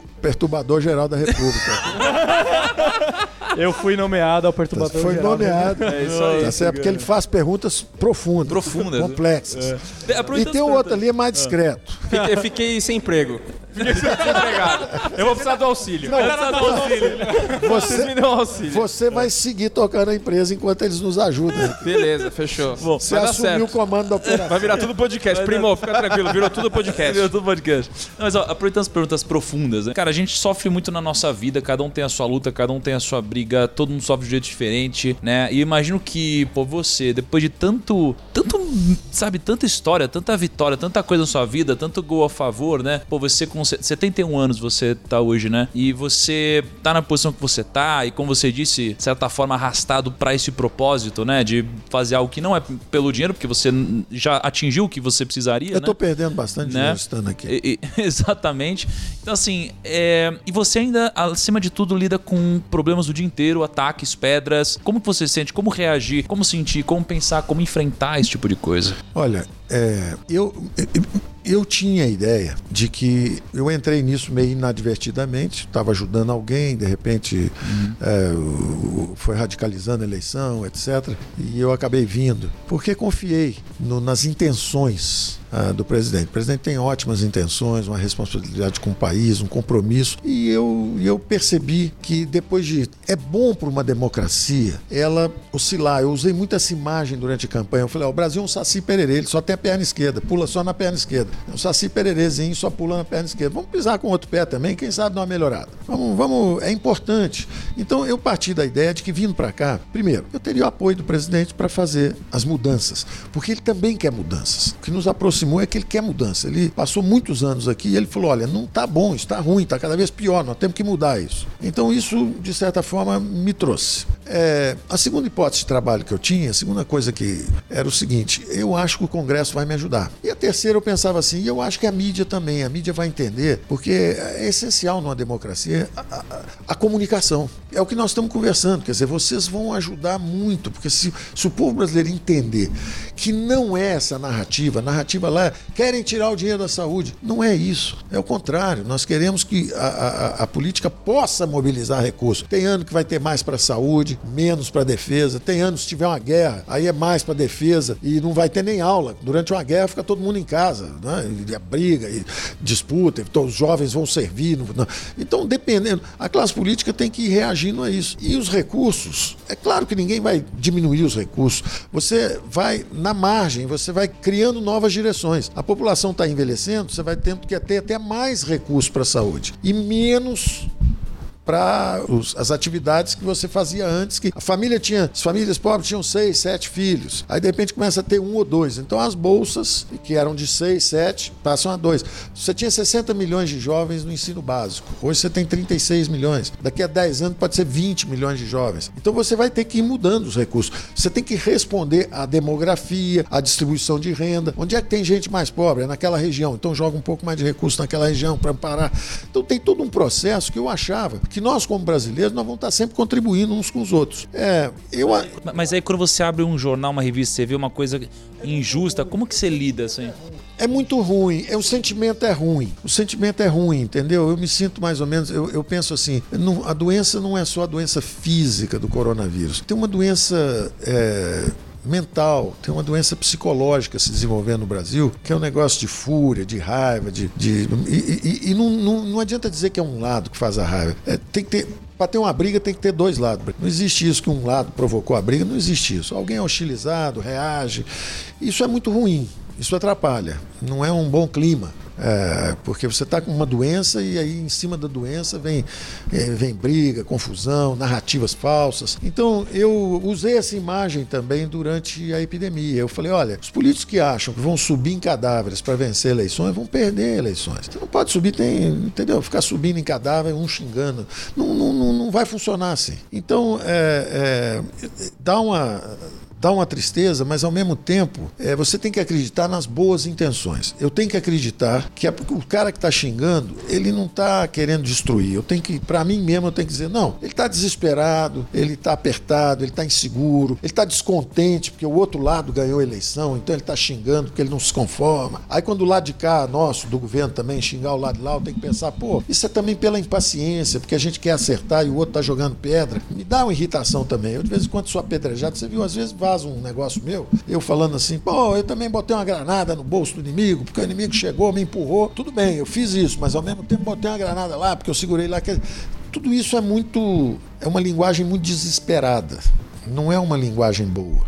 Então eu acho que isso vai passar. Eu estou sempre esperando isso passar. Pelo menos da minha parte, eu cheguei aqui, eu era uma pessoa menos paciente, mais irritadiça. Eu estou tendo que. Eu estou vendo essa, na verdade, esse desafio, essa missão. Eu me sinto responsável por isso. Eu não posso, eu tenho um conhecimento especializado ao longo de décadas, de repente, numa situação muito particular, eu vim parar aqui, eu consigo ter uma comunicação boa com o presidente de um lado, com a centro-direita de outro lado, quer dizer, pessoas que estão pensando também em reformas, em privatizações, em simplificação de impostos. Quando eu vejo isso, as ofensas ficam pequenas. Quando eu vejo o agradecimento, eu entro num supermercado, gente simples, olha, nós estamos vendo o senhor lá sendo atacado por dentro, por fora, por cima, por baixo, nós rezamos pelo senhor. Quando eu vejo isso, eu falo, é isso que interessa, entendeu? Eu tenho a noção do compromisso. Enquanto eu puder ser útil, gozar da confiança do presidente, porque ele eu sou demissível em 30 segundos. Então, ele, se ele confia no meu trabalho e eu conseguir executar meu trabalho, tá bem. Se ele não, não confiar, eu sou demissível em 30 segundos. Se eu estiver conseguindo ajudar o Brasil fazendo as coisas que eu acredito, eu devo continuar. A ofensa não me tira daqui. O medo, o combate, o, o vento, a chuva, isso não me tira daqui de jeito nenhum. O que me tira daqui é a perda da confiança do presidente. Um. Dois. Ir para o caminho errado. Se eu tiver que empurrar o Brasil para o caminho errado, eu prefiro não empurrar eu prefiro sair. Isso não aconteceu. Eu tenho recebido apoio do presidente do Congresso para ir na direção certa.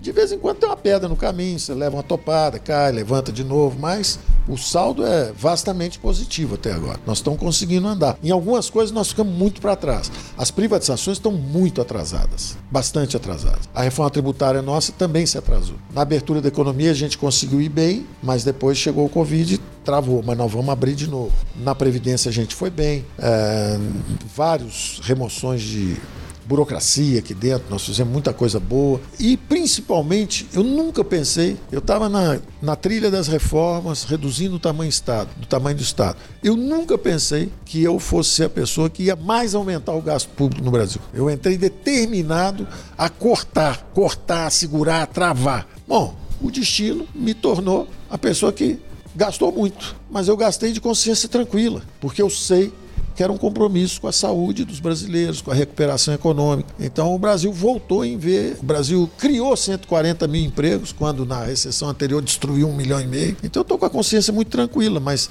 é difícil, são muitas pressões ao mesmo tempo, você tem que ter uma flexibilidade, ao mesmo tempo tem que ter o conhecimento, saber, você pode ir até aqui, depois volta de novo. Então é, eu estou lidando com isso, eu acho, é me tornando um ser humano melhor a, a sensação de que uh, você tem que ter a fraternidade, a compaixão, não pode pensar só nos números.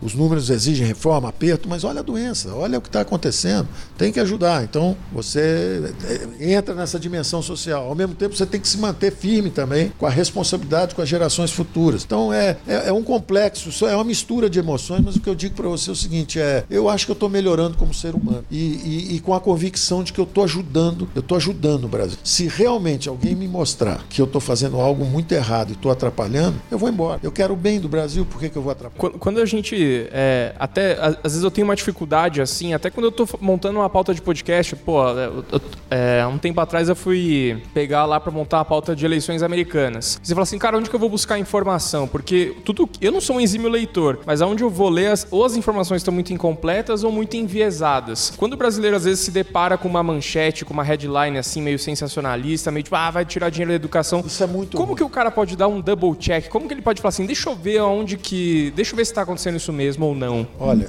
tá, esse é um dos males que está acontecendo. É o seguinte. Essas novas tecnologias trouxeram algo extraordinariamente libertador, que é a capacidade de comunicação. Você vê, vocês hoje têm mais audiência que qualquer veículo convencional. Então, veículo convencional é, tem hoje um jornal bem sucedido, tem 100 mil impressos e está dando quase que de graça o digital. E aí chega a 1 milhão, 800 mil um negócio assim. Vocês possivelmente têm um alcance bem maior do que isso. Então, a, beleza das novas tecnologias, que são libertadoras, permitem várias formas de comunicação e permite o esclarecimento. Agora, da mesma forma que a tecnologia de é, nuclear podia fazer um, um raio laser para uma cirurgia é, e, e salvar uma vida, ela pode fazer uma bomba atômica e destruir milhares de vidas também. Aqui na comunicação é a mesma coisa. Nós temos uma comunicação mais fluida, mais competitiva, que devia aperfeiçoar, mas é uma tecnologia que pode usar também para destruir milhões de mentes, criar narrativas falsas, criar ódio, jogar pessoas umas contra as outras. Então é um negócio que é. Eu, quando às vezes vejo o trabalho que eu estou fazendo, o sacrifício que eu faço, eu agradeço muito a minha família, né? É, é, agradeço a quem confiou em mim, o presidente, me dá a oportunidade de ajudar o país. É, acho que estou retribuindo à altura, fazendo o meu trabalho com seriedade, com total dedicação. Sacrifiquei minha família, que vive uma vida já mais difícil, mais limitada, né? É, podíamos estar viajando, rodando o mundo, etc., fazendo outras coisas. Estou eu aqui é, preso de manhã, tarde, de noite. Eu não sei que dia é sábado, que dia é domingo, não sei as horas. Não. É trabalhar de manhã, tarde, de noite, acorda, trabalha, acorda, trabalha, lê, trabalha. É, é um senso de missão. Mas eu acho que está é, é tá tudo certo. É isso mesmo. Eu me preparei a vida toda. É, não, era, não era o meu destino isso, meu desejo não era esse. Eu me preparei a vida toda para fazer o que eu estava fazendo. E de repente vim para uma função pública que eu não tinha nenhum treinamento. Tive que me adaptar, apanhei muito, mas tive muita ajuda. Tive muito mais ajuda do que apedrejamentos. Mas quando eu vejo a narrativa falsa e as construções, ah, ele é contra a saúde. Como é que eu posso ser contra a saúde? Quem é o idiota que seria contra a saúde? Nós queremos a melhor saúde possível, povo brasileiro. Contra a educação. Como é que eu posso ser contra a educação se eu sou um produto da educação? Eu venho de classe é, média baixa, baixa. Eu sou um, eu sou um produto da educação. É, meus avós eram gente muito simples, é, meus pais já eram profissionais liberais, mas com dificuldade, lutando a vida toda dignamente, trabalhando. Já eu, exatamente pela educação e pelo treinamento, tive uma produtividade maior, consegui uma certa liberdade bastante jovem. Então vejo às vezes as famílias em duas, três gerações melhorando, com muito esforço, com bons valores. Ah, como é que você contra a educação? Então são narrativas é, idiotas despreparadas, é, odientas. E, mas é o que está é o que tá acontecendo, né? E cabe justamente a vocês é, tentarem. Cada um de nós tem que ir melhorando buscando. Então, o, o jornalista que está envolvido na narrativa, na militância política, etc., ele tem que se questionar e falar: será que eu estou fazendo bem? Será que eu não vou fazer bem? Em vez de o que um lado faz é tudo certo, o que o outro lado faz é tudo errado, será que vamos fazer o seguinte? O que o cara, qualquer lado, fizer certo, a gente apoia, o que o cara, qualquer lado, fizer errado, a gente critica. Construtivamente, sem jogar pedra. Né? Então, eu acho que essa mentalidade. Eu acredito que 90% do povo brasileiro é assim, que 90% do Congresso é assim, que 90% da mídia quer ser assim.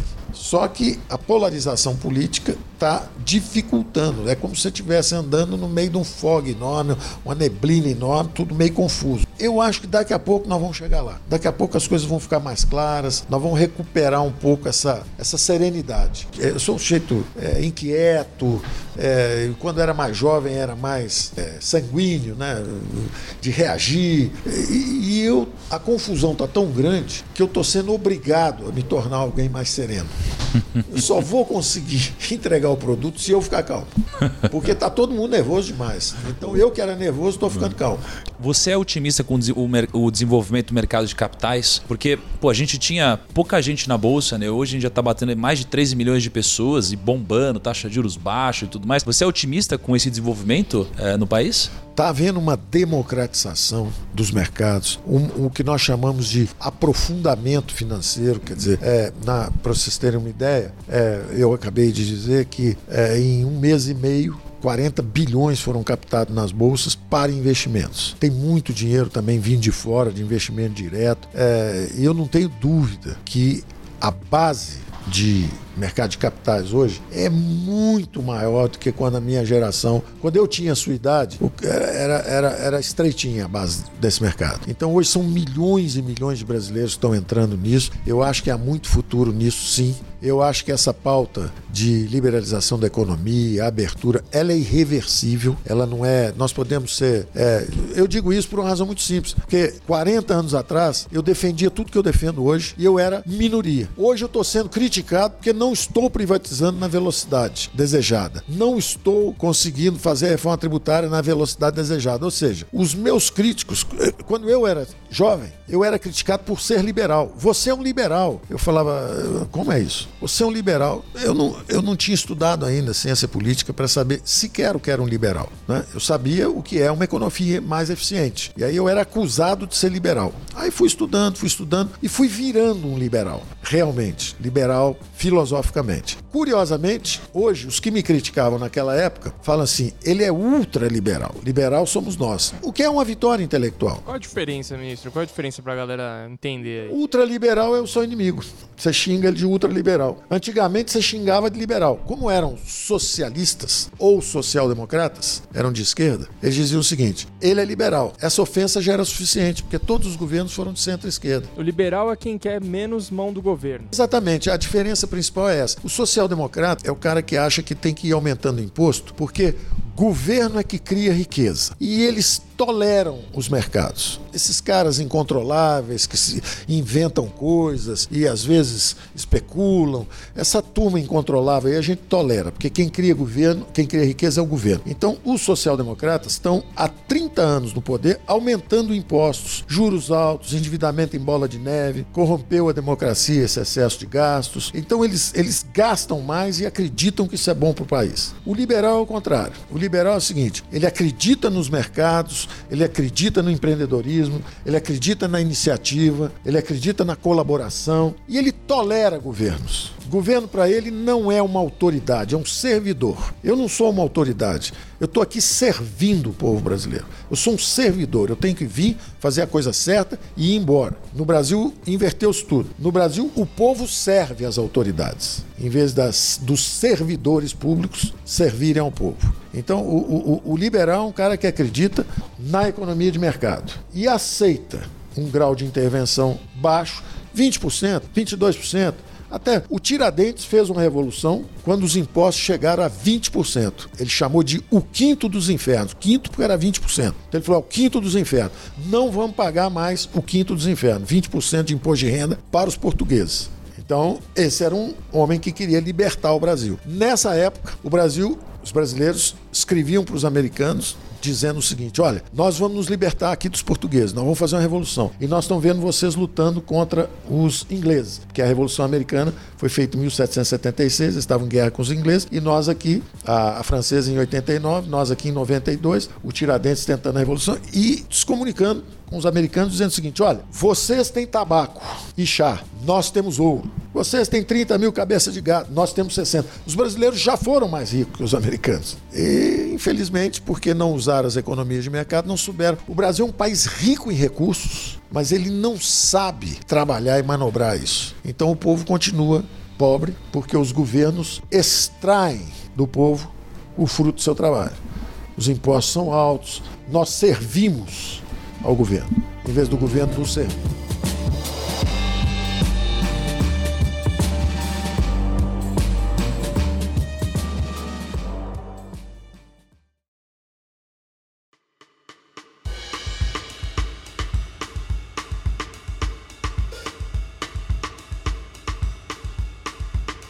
Que muito bom. né? Porra, recebendo um ponto aqui, tem uma- o Brasil tá querendo saber de algumas É. coisas aí. O mais importante. Eu, eu- eu fiz uma pesquisa rápida aqui. O Brasil quer saber de algumas coisas. É. E são perguntas E rápidas, coisas bate assim, profundas, Bate tá? prontas. Coisas bem profundas, tá? O Brasil quer saber, você assiste o que no Netflix?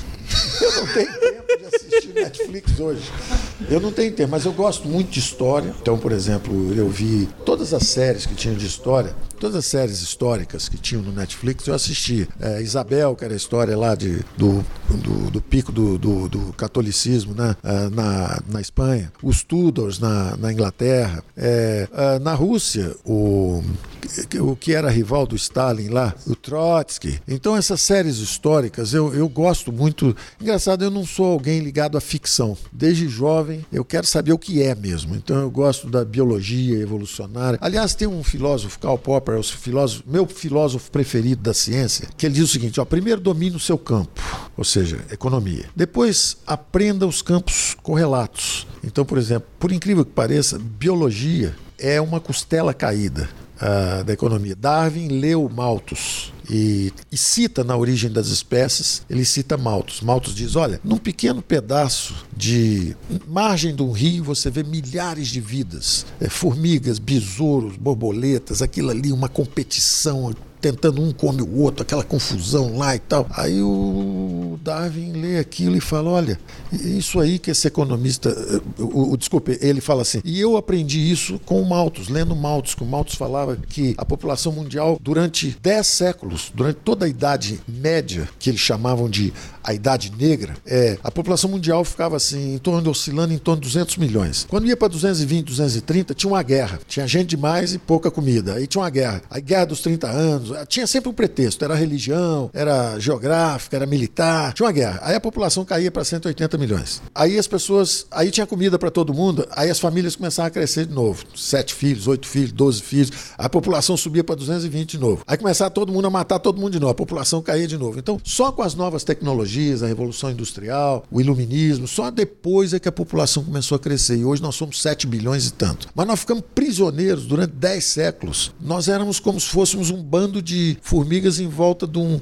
favo de mel. Se tivesse muito, tinha uma guerra, acabava, aí sobrava um pouco de favo de mel, aí subia de novo. Quer dizer, é, nós éramos pequena, uma espécie complicada, pequenininha ali, é, antes das tecnologias nos permitirem mais abundância. Por isso que dá tanta tristeza ver pobreza hoje no meio de tanta tecnologia e tanta riqueza possível. Agora, você tem que consertar isso do jeito certo. Então, Netflix para mim é o seguinte, é história, é... não sou muito de ficção, eu quero saber o que está acontecendo, o que é real, entendeu? Porque eu já tenho imaginação suficiente. Se eu for entrar nessa, eu vou parar em outro planeta. Outra coisa que todo mundo quer saber é, você já fez algum cartão de crédito de loja de shopping? O pessoal pergunta muito isso. Então...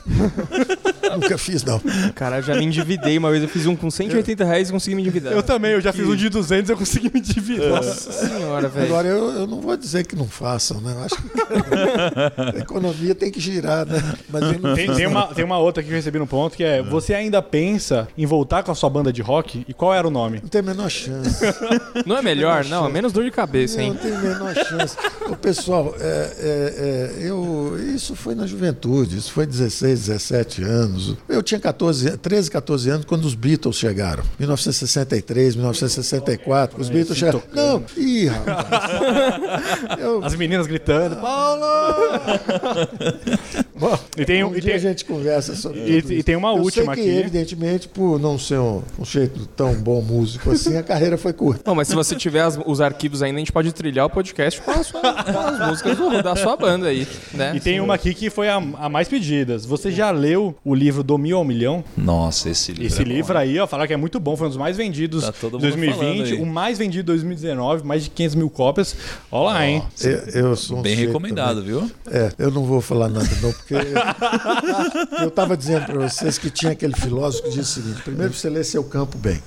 Então eu passei, ainda leio, tô, até hoje eu leio, tento ler. Não consigo mais acompanhar na fronteira, mas tento ler é, as coisas um pouco mais gerais, menos especializadas. É, depois você lê os campos correlatos: história, é, ciência política, sociologia, é, biologia evolucionária é extraordinário, é extraordinário. Eu estava falando das espécies, é, existe muita cooperação. As espécies que dão certo, elas são cooperativas. As formigas, as, as abelhas, os homens, são espécies cooperativas. A competição é um aspecto menor. Você compete como compete em Olimpíada, compete em futebol, compete uma empresa contra outra. Você não pode dizer nunca que o ser humano está competindo contra o outro, que o capitalismo é competindo. Não, o capitalismo é cooperação. Qualquer um que está assistindo aí, pede a qualquer um. Eu vou perguntar a você: você fabricou esse relógio que você está usando? Você fabricou essa camiseta? Você fabricou esse microfone que está aí? Você fabricou o tênis? Nada. Você depende absolutamente de cooperação. Você, o tênis sim, né? Você, você não fabricou o tênis, você comprou o tênis em algum lugar. Né? Ou você é dono da loja. Pode ser dono da loja. Mas não, seu argumento tá válido. tá Mas válido. o argumento é Tem aquele vídeo, né? O do rapaz segura o lápis e ele vai contando. É, pô, esse vídeo é incrível, isso, né, é filme, incrível isso. Nós somos uma espécie que coopera. E fica esse papo de que capitalismo é competição, joga um contra o outro. Não é nada disso, é colaboração. Dá pra é uma mundo ganhar, engrenagem, né? é uma linguagem de cooperação econômica. Da mesma forma que eu estou falando, você está entendendo tudo aí, e dois, duas formigas não se entendem assim, se entendem de outra forma, é, é uma linguagem de cooperação econômica, entendeu? Então, é, é- é- como eu tenho essa agenda para ler, eu não li esse livro que vocês estão falando. Olha, Não, mas, fica aí ó, a dica. Ô, Fica mas fica a vamos dica. fazer. Atenção, vamos lá. Tiago Nigri. Nossa! Ó, tá aqui um escritor jovem de muito. Pre... Eu não vou nem falar de muito futuro, de muito presente. né? Tá estourando aí na mídia, é o Thiago Negro, um cara sensato. Esse um cara é bom, viu? Já um cara, vi, já. ó, Eu esse também já cara- vi, já, esse cara esse cara Thiago, é já tão faz bom. um DARF aí pro Ministério, Já tô. pagando aí o publi. Olha, aí é que eu Vou falo. contribuir com a dívida pública um pouquinho. Sabe, sabe como é que era antigamente? Olha, como ele é nosso amigo, tá ajudando a nossa campanha, nós vamos encomendar 6 milhões de livros e distribuir em todo o Brasil, grátis para todo mundo, tá certo? Já vai ter gente cortando só essa parte falando, olha, absurdo. Ó, o livro, o livro é muito bom, do mil ao milhão. tá Sem certo? cortar o cafezinho. Não, calma, depois a gente dá. Pô, mas é- Kaique, não precisa Mas, fazer mas ô, merchan, Thiago, vem cá. Ah, Aqui é você 10 anos depois, né?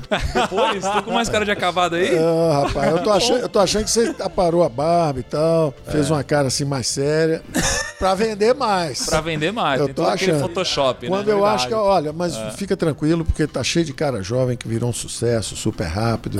Então vai vender bastante. É um livro muito bom. Eu já tentei ler três vezes. pra ver se eu aprendo. Ele é muito bom. Ai, cara, é muito lá. bom, muito bom. Você quer falar alguma coisa, Periniano? Não, só concordar aí com o que o Paulo falou, porque toda troca Com livro, voluntária. né? Isso. Aí você vai concordar? também. concordar com o livro. Mas toda troca voluntária gera valor para ambas as partes. Do Isso. contrário, ela não aconteceria. Ela não pô. aconteceria. Então tem Pô, isso. cara, eu tô impressionado. Você é da escola austríaca. você gosto é do- bastante da escola Você gosta austríaca. da escola austríaca. Eu tô Mas de formação, eu sou militar. Eu Fui militar 11 anos. que- É mesmo? é? Fiz a AMAN. Pô, interessante. E lá eles leem isso. Não. Não. Mas origem, eu gostava. origem familiar, né, Parini? Na verdade, eu tenho que agradecer a, a ex-presidenta Dilma, porque foi ela que me apresentou o liberalismo, que eu vi que não tava dando certo. Falei, meu Deus, tem que ter outra resposta. Aí eu fui atrás e descobri a escola austríaca. Ó, Paulo, então, pra gente fechar, eu queria que. Bom, primeiro eu queria de- deixar as portas super abertas pra gente conversar de novo, porque pra gente é um, um aprendizado incrível. é, eu gosto muito de aprender, acho que todo time gosta, né? E, e acho que é legal pro Brasil pra toda a nossa audiência, né? A gente fala com mais de 15 milhões de pessoas todos os meses. É muito legal essa galera ouvir da sua boca isso e a gente, às vezes, falar de outra forma, coisas parecidas pra que as pessoas absorvam. E o que eu queria que você desse um recado, né, pra galera, um recado pro Brasil em relação a, pô, o que, que a gente tem que pensar e esperar daqui pra frente pra que a gente de fato não siga pelo caminho da miséria. Eu acho o seguinte, pessoal, nós estamos. O, o caminho é conhecido. São economias de mercado, são democracias. É, é, o que constrói a riqueza de uma sociedade, o bem-estar de uma sociedade, educação, que é o que qualifica o capital humano. Quer dizer, nós, a educação não é só o, o- não é só algo que vai te dar um sentido melhor da vida, capacidade de apreciar música, apreciar. Quer dizer, é, você entende a história, você entende é, a espécie, você entende o, o mundo que está acontecendo. A educação te dá várias dimensões. né? Você pode ouvir uma música. Se você tiver uma educação musical, você sabe o tom, você sabe o que está acontecendo, se a música é de boa qualidade ou não. Tem a coisa subjetiva do gosto. Né? Agora, existe a educação também do próprio gosto. Né? Você pode, se for numa tribo primitiva, a música é, é só bater o tambor. Se você vai para um negócio um pouco mais sofisticado, você tem já vários instrumentos. E você vê a música hoje, e eu não falo que é- a mesma música popular, você vê a quantidade de recursos e tecnologia que está na música popular. Então, educação é qualificação do capital humano. A tecnologia qualifica capital físico. Você pode ter, por exemplo, estádios de futebol extraordinário, diversão, é bacana, uma indústria, enriquece muita gente, etc. Mas é evidente que aquele cimento ali tem menos conteúdo de riqueza do que, por exemplo, uma empresa feita uma Google, feita uma Amazon, feito, quer dizer, tem empresas que são físicas mesmo, cimento. A outra tem tecnologia. A tecnologia qualifica esse capital físico. Então, o que faz um país crescer, enriquecer a longo prazo é justamente essa acumulação de capital humano, de educação, de capital físico, de tecnologias. Essa é a história de verdade. O resto é fantasia e política, é sonho, né? Olha, você vai ficar rico hoje. né? Você fica se tiver uma economia de mercado. Uma economia de mercado, ela te permite, se você é um lutador de boxe, você pode ficar rico. Se você é um jogador de futebol, você pode ficar rico. Se você é um músico, você pode ficar rico. E, e a riqueza verdadeira não é ficar rico materialmente, é exercer as suas habilidades e o seu potencial. Quer dizer, aquele jovem habilidoso, Pelé, a felicidade dele não foi ter o dinheiro. Se chegar Pelé e falar, Pelé, o que foi sua vida? Ele foi, foi buscar a perfeição, foi fazer melhor, foi desenvolver o meu talento e a minha capacidade. É o que você está fazendo na comunicação. É o que eu tento fazer na economia. É o que você está fazendo com o seu aprofundamento filosófico. Você, tá certo? Cada um de nós. Você viu? Eu sou Cada um de nós. Cada um de nós. Quer dizer, uma economia de mercado não é só pela riqueza material que ela te dá. É principalmente pela capacidade de desenvolver a sua habilidade. Se você fizer bem, você tem um reconhecimento e as pessoas te premiam. O seu êxito financeiro é apenas um subproduto, um resultado, uma consequência de um trabalho bem feito. Então, é, é, o recado que eu daria para todo mundo é o seguinte, pessoal, acreditem nas suas habilidades, é, tentem colaborar e cooperar. Os mercados são fenômenos de cooperação e colaboração. É, vamos acreditar em democracia e mercados. Democracia e mercados. A democracia é um algoritmo político. Ela fala: olha, a maioria vence e vai, fica quatro anos, depois troca. Não precisa ninguém jogar pedra em ninguém, ninguém bater em ninguém. Espera quatro anos, você perdeu, pega a senha, entra na fila, daqui a quatro anos você tenta voltar. A economia é o seguinte: deixa a economia funcionar, deixa as pessoas criarem riqueza. E, e o governo existe exatamente para dar igualdade de oportunidades, para ajudar os caras para trás, para cuidar dos mais idosos que não tiveram capacidade de acumulação.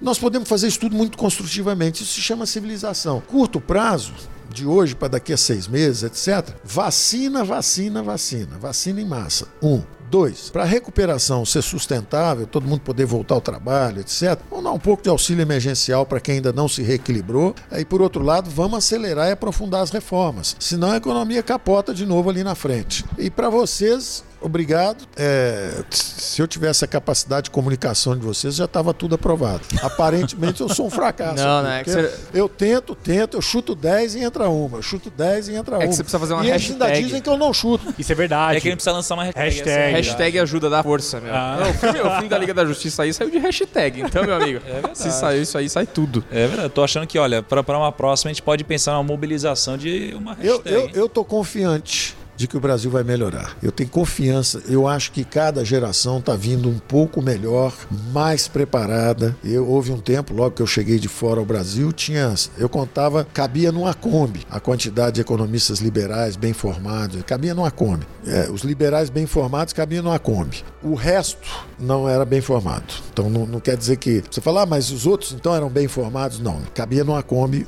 eh, Éramos muito poucos. A geração seguinte de economistas já veio muita gente boa. Hoje tem muito mais. Quer dizer, nós estamos virando realmente, nós estamos criando instituições sólidas. Ah, Devagar, leva tempo, mas nós estamos melhorando todo o tempo. Então eu, eu acho que vocês têm que. Não, não, não, não- vocês não podem cair nesse clima negativo que está acontecendo, porque nós, além de um embate político muito forte, nós tivemos logo depois a doença, a pandemia. Então derrubou o astral, derrubou o astral fortemente do Brasil. Mas o brasileiro é forte, é resiliente, é, vocês são jovens, criativos, empreendedores. Nós vamos chegar do lado de lá. Eu tenho certeza que nós vamos chegar do lado de lá. E não é muito à frente, não. É, é breve. Muito bom. Ô, Lucão, tem um recado hoje? Sim, tem recado muito importante.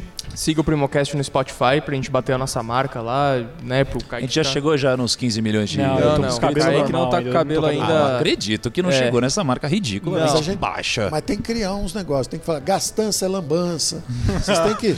Ah, uns negócios, Tem que, é, é, É. Jargões. tem que se inscrever porque Jargões, gastança é lambança. Tem que criar uns jargões aí, entendeu? Cria um pra gente aí, Paulo. É, não, não, fala o tema que eu lanço. Por que, que o pessoal tem que se inscrever para adquirir conhecimento no nosso podcast? Eles têm que se inscrever para adquirir conhecimento. Porque quanto mais você adquirir conhecimento, mais você vale, mais valor você tem, mais você agrega, mais você ganha, mais você E eu cresce. preciso bater minha meta também. A E riqueza. ele precisa bater o PLR dele. a Ah. riqueza dos países, a, a prosperidade das nações, a competitividade das empresas e a produtividade e o salário dos trabalhadores depende do conhecimento. Quanto maior o conhecimento, maior ah, o seu salário. Quanto mais quanto maior o seu conhecimento, maior o seu salário, maior a competitividade da sua empresa e maior a prosperidade do seu país. Ou seja, o mundo está nas suas mãos. Se inscreva agora. Ou se você só quer ver meu cabelo rosa, também se inscreva. Pode ser também. Essa é boa. Se você Aliás- for uma pessoa né, mais simples, né? Olha só, todo- Se você for o Gabigol, faz muito gol, pode botar o cabelo rosa e pode ser campeão, mesmo perdendo o último jogo. Olha aí. Olha só, a gente sempre que a gente tem um convidado, a gente pode fazer uma pesquisa, não é? Que a gente Oh, verdade. pesquisando. Nossa. Só que eu vou sugerir uma pesquisa. Mas assim, ó, Tá bom. a gente sempre sugere que o convidado faça uma pesquisa, porque no nosso episódio, tem lá no sisteminha, você pode ter uma resposta de sim e não pra alguma pergunta que você fizer, pra toda a nossa audiência que ouvir. Ou múltipla escolha. Então você pode escolher uma pergunta pra gente fazer agora que todo mundo vai responder. Pode ser de sim e não, ou de múltipla escolha. O que, que você gostaria de perguntar pra todo mundo agora? Pro povo brasileiro, É, uma, uma pergunta de sim e não, ou de múltipla Sim, não. escolha. Essa daí é tensa, hein? é, eu porque eu ia perguntar múltiplas, eu ia falar o seguinte: vocês querem mais impostos ou menos impostos? Nossa, mas será que alguém vai responder mais? Nos outros, né? O pessoal gosta demais não, nos Não, outros. tem gente, tem gente Pra si muito mesmo? séria pedindo aumento de impostos. São os social-democratas. Mas é- querem aumentar Então impostos. vamos fazer essa... Mas é quase sempre Agora pros vamos fazer o outros, né, Paulo? Agora vamos fazer o Ah, é? outro lado. É vamos assim, fazer o é outro assim. lado. Você quer que o governo gaste mais com coisas para você e tal, você vai falar, quero. Então, E aí? é, todo mundo quer que o governo gaste mais fazendo favor para você, mas ninguém quer mais impostos. Então, das duas, uma. Ou você é um liberal e fala assim, não, olha, gasta menos um pouquinho e a gente cobra menos impostos. Ou então você fala assim, não, gasta mais o governo e a gente paga mais impostos. Essas coisas estão ligadas. Tá. Né? Então... Então, a a pergunta assim: você sabe que cada vez que o governo gasta, você terá que pagar por isso? Sim ou não? Perfeito. Então, assim, ó, quanto mais o governo gasta em prol da população, mais você tem que é, pagar impostos. Você sabia disso? Mais ou menos isso? É uma coisa desse tipo. Ok, então Ok. tá feito, Ok, tá certo? feito. É isso? É isso. É isso? Também É tem o isso? canal de cortes Ou- no outra YouTube. sugestão para vocês escolherem também. O que, que você prefere? A gente faz um acordo, faz uma gastança aqui, joga lambança para as futuras gerações? Ou a gente tem que pagar pelas nossas guerras? Ah, Putz. Isso é legal, hein? Essa, é- essa é boa. Você prefere Porque que seu neto é- pague é sua dívida ou você quer pagar sua própria você dívida? prefere usufruir hoje e o seu filho pagar? Ou você prefere usufruir hoje e pagar pelo que você consumiu, cara? Essa é, boa. Aí, é por aí, é por aí. Essa é boa, hein? Só que a gente vai deixar mais agressivo pra ficar mais. Você prefere o juro baixo? Você prefere o juro baixo e muito investimento, emprego, renda, bolsa subindo, todo mundo ganhando, Estourando país champanhe. em prosperidade, estourando champanhe, ou você prefere ir para a Venezuela? Essa é complexa. Tem que terminar o FIES. Paga o Fiesca aí. Tô pagando, tô pagando, tô pagando. Falou então, muito obrigado. Espero que a gente possa conversar de novo. Se tivesse que perdoar uma dívida, Ah. você perdoava a dívida dos estudantes Uh. ou você perdoava a dívida das grandes empresas? Olha aí. Os grandes Ó o estudantes estão com Kaique. nada, né? Porque- Ah, Kaique, você tá querendo sair, né? Você vai pagar, viu? Ah, entendi. Não, não, não. Tá eu, eu- não posso responder essa. Eu tô tenho- perguntando um isso, porque nos. Estados Unidos aconteceu isso. Deram. É, um- discutindo. Deram. Mas apoiaram as grandes empresas, né? Porque Não, não, não. Eu te falo até na crise anterior e agora de novo. Só agora que lembraram dos estudantes. Os estudantes tinham um trilhão e meio de dívida, se endividaram para estudar. Depois chegou uma recessão, eles perderam os empregos, não tinham como pagar. Ninguém lembrou deles. Lembraram dos, dos bancos, lembraram dos, das empresas imobiliárias, lembraram de todo mundo que tinha dinheiro. Não lembraram dos estudantes, Dos estudantes. lá, por exemplo. É, bom. Tá bom, e veja também alguns insights dessa conversa aqui lá no YouTube. A gente vai é colocar verdade, uns a gente vai colocar vários cortes interessantes. você né? vir aqui e escutar completo. É isso E- mesmo. E, e e entender e conhecer mais a sala do ministro Paulo Guedes. A narrativa corre- correta é o seguinte: nós estamos seguindo o caminho da prosperidade, o caminho que reconstruiu a Alemanha no pós-guerra, que enriqueceu os japoneses, depois vieram os coreanos e agora chegaram os chineses, o caminho que pegou o Chile, que era um país mais pobre do que Cuba, e tornou um país muito mais rico do que Cuba, o país que o, o- caminho da prosperidade que permitiu que a Alemanha ocidental ficasse tão rica que depois engolisse a oriental e enriquecesse as duas quando houve a consolidação. Então é um caminho conhecido. Os economistas preparados sabem isso. Agora no Brasil, como existe muita eh, política, muita um certo despreparo em relação a essas questões críticas, eh, a gente acha que quem está fazendo a coisa certa quer prejudicar o pobre. Tem toda uma narrativa falsificada. Ele quer prejudicar o pobre, ele quer tirar o dinheiro do pobre, ele quer fazer. É tudo ao contrário. É tudo ao contrário. Você quer justamente privatizar essas empresas para os recursos poderem ser focalizados nos mais frágeis. Em vez de você ter um prejuízo de 30 bilhões todo ano carregando empresa doente, é o contrário. Você vende ou fecha essas empresas e você dobra um Bolsa Família, por exemplo. Então, essa é a realidade. Mas o discurso e a narrativa é outra. A narrativa é o seguinte: deixa as estatais aí, porque nós queremos usá-las, nós queremos aparelhá-las, nós queremos botar parente, amigo, todo mundo aí dentro. Queremos financiar campanhas políticas com isso. É... E o povo? O povo a gente deixa para depois. Muito bom. É isso. Então vamos lá, pessoal. Então, um grande abraço. Até o nosso próximo episódio e Até tchau. o próximo episódio e leiam esse livro. Nossa! É muito bom. já, já vai reduzir a dívida pública, viu?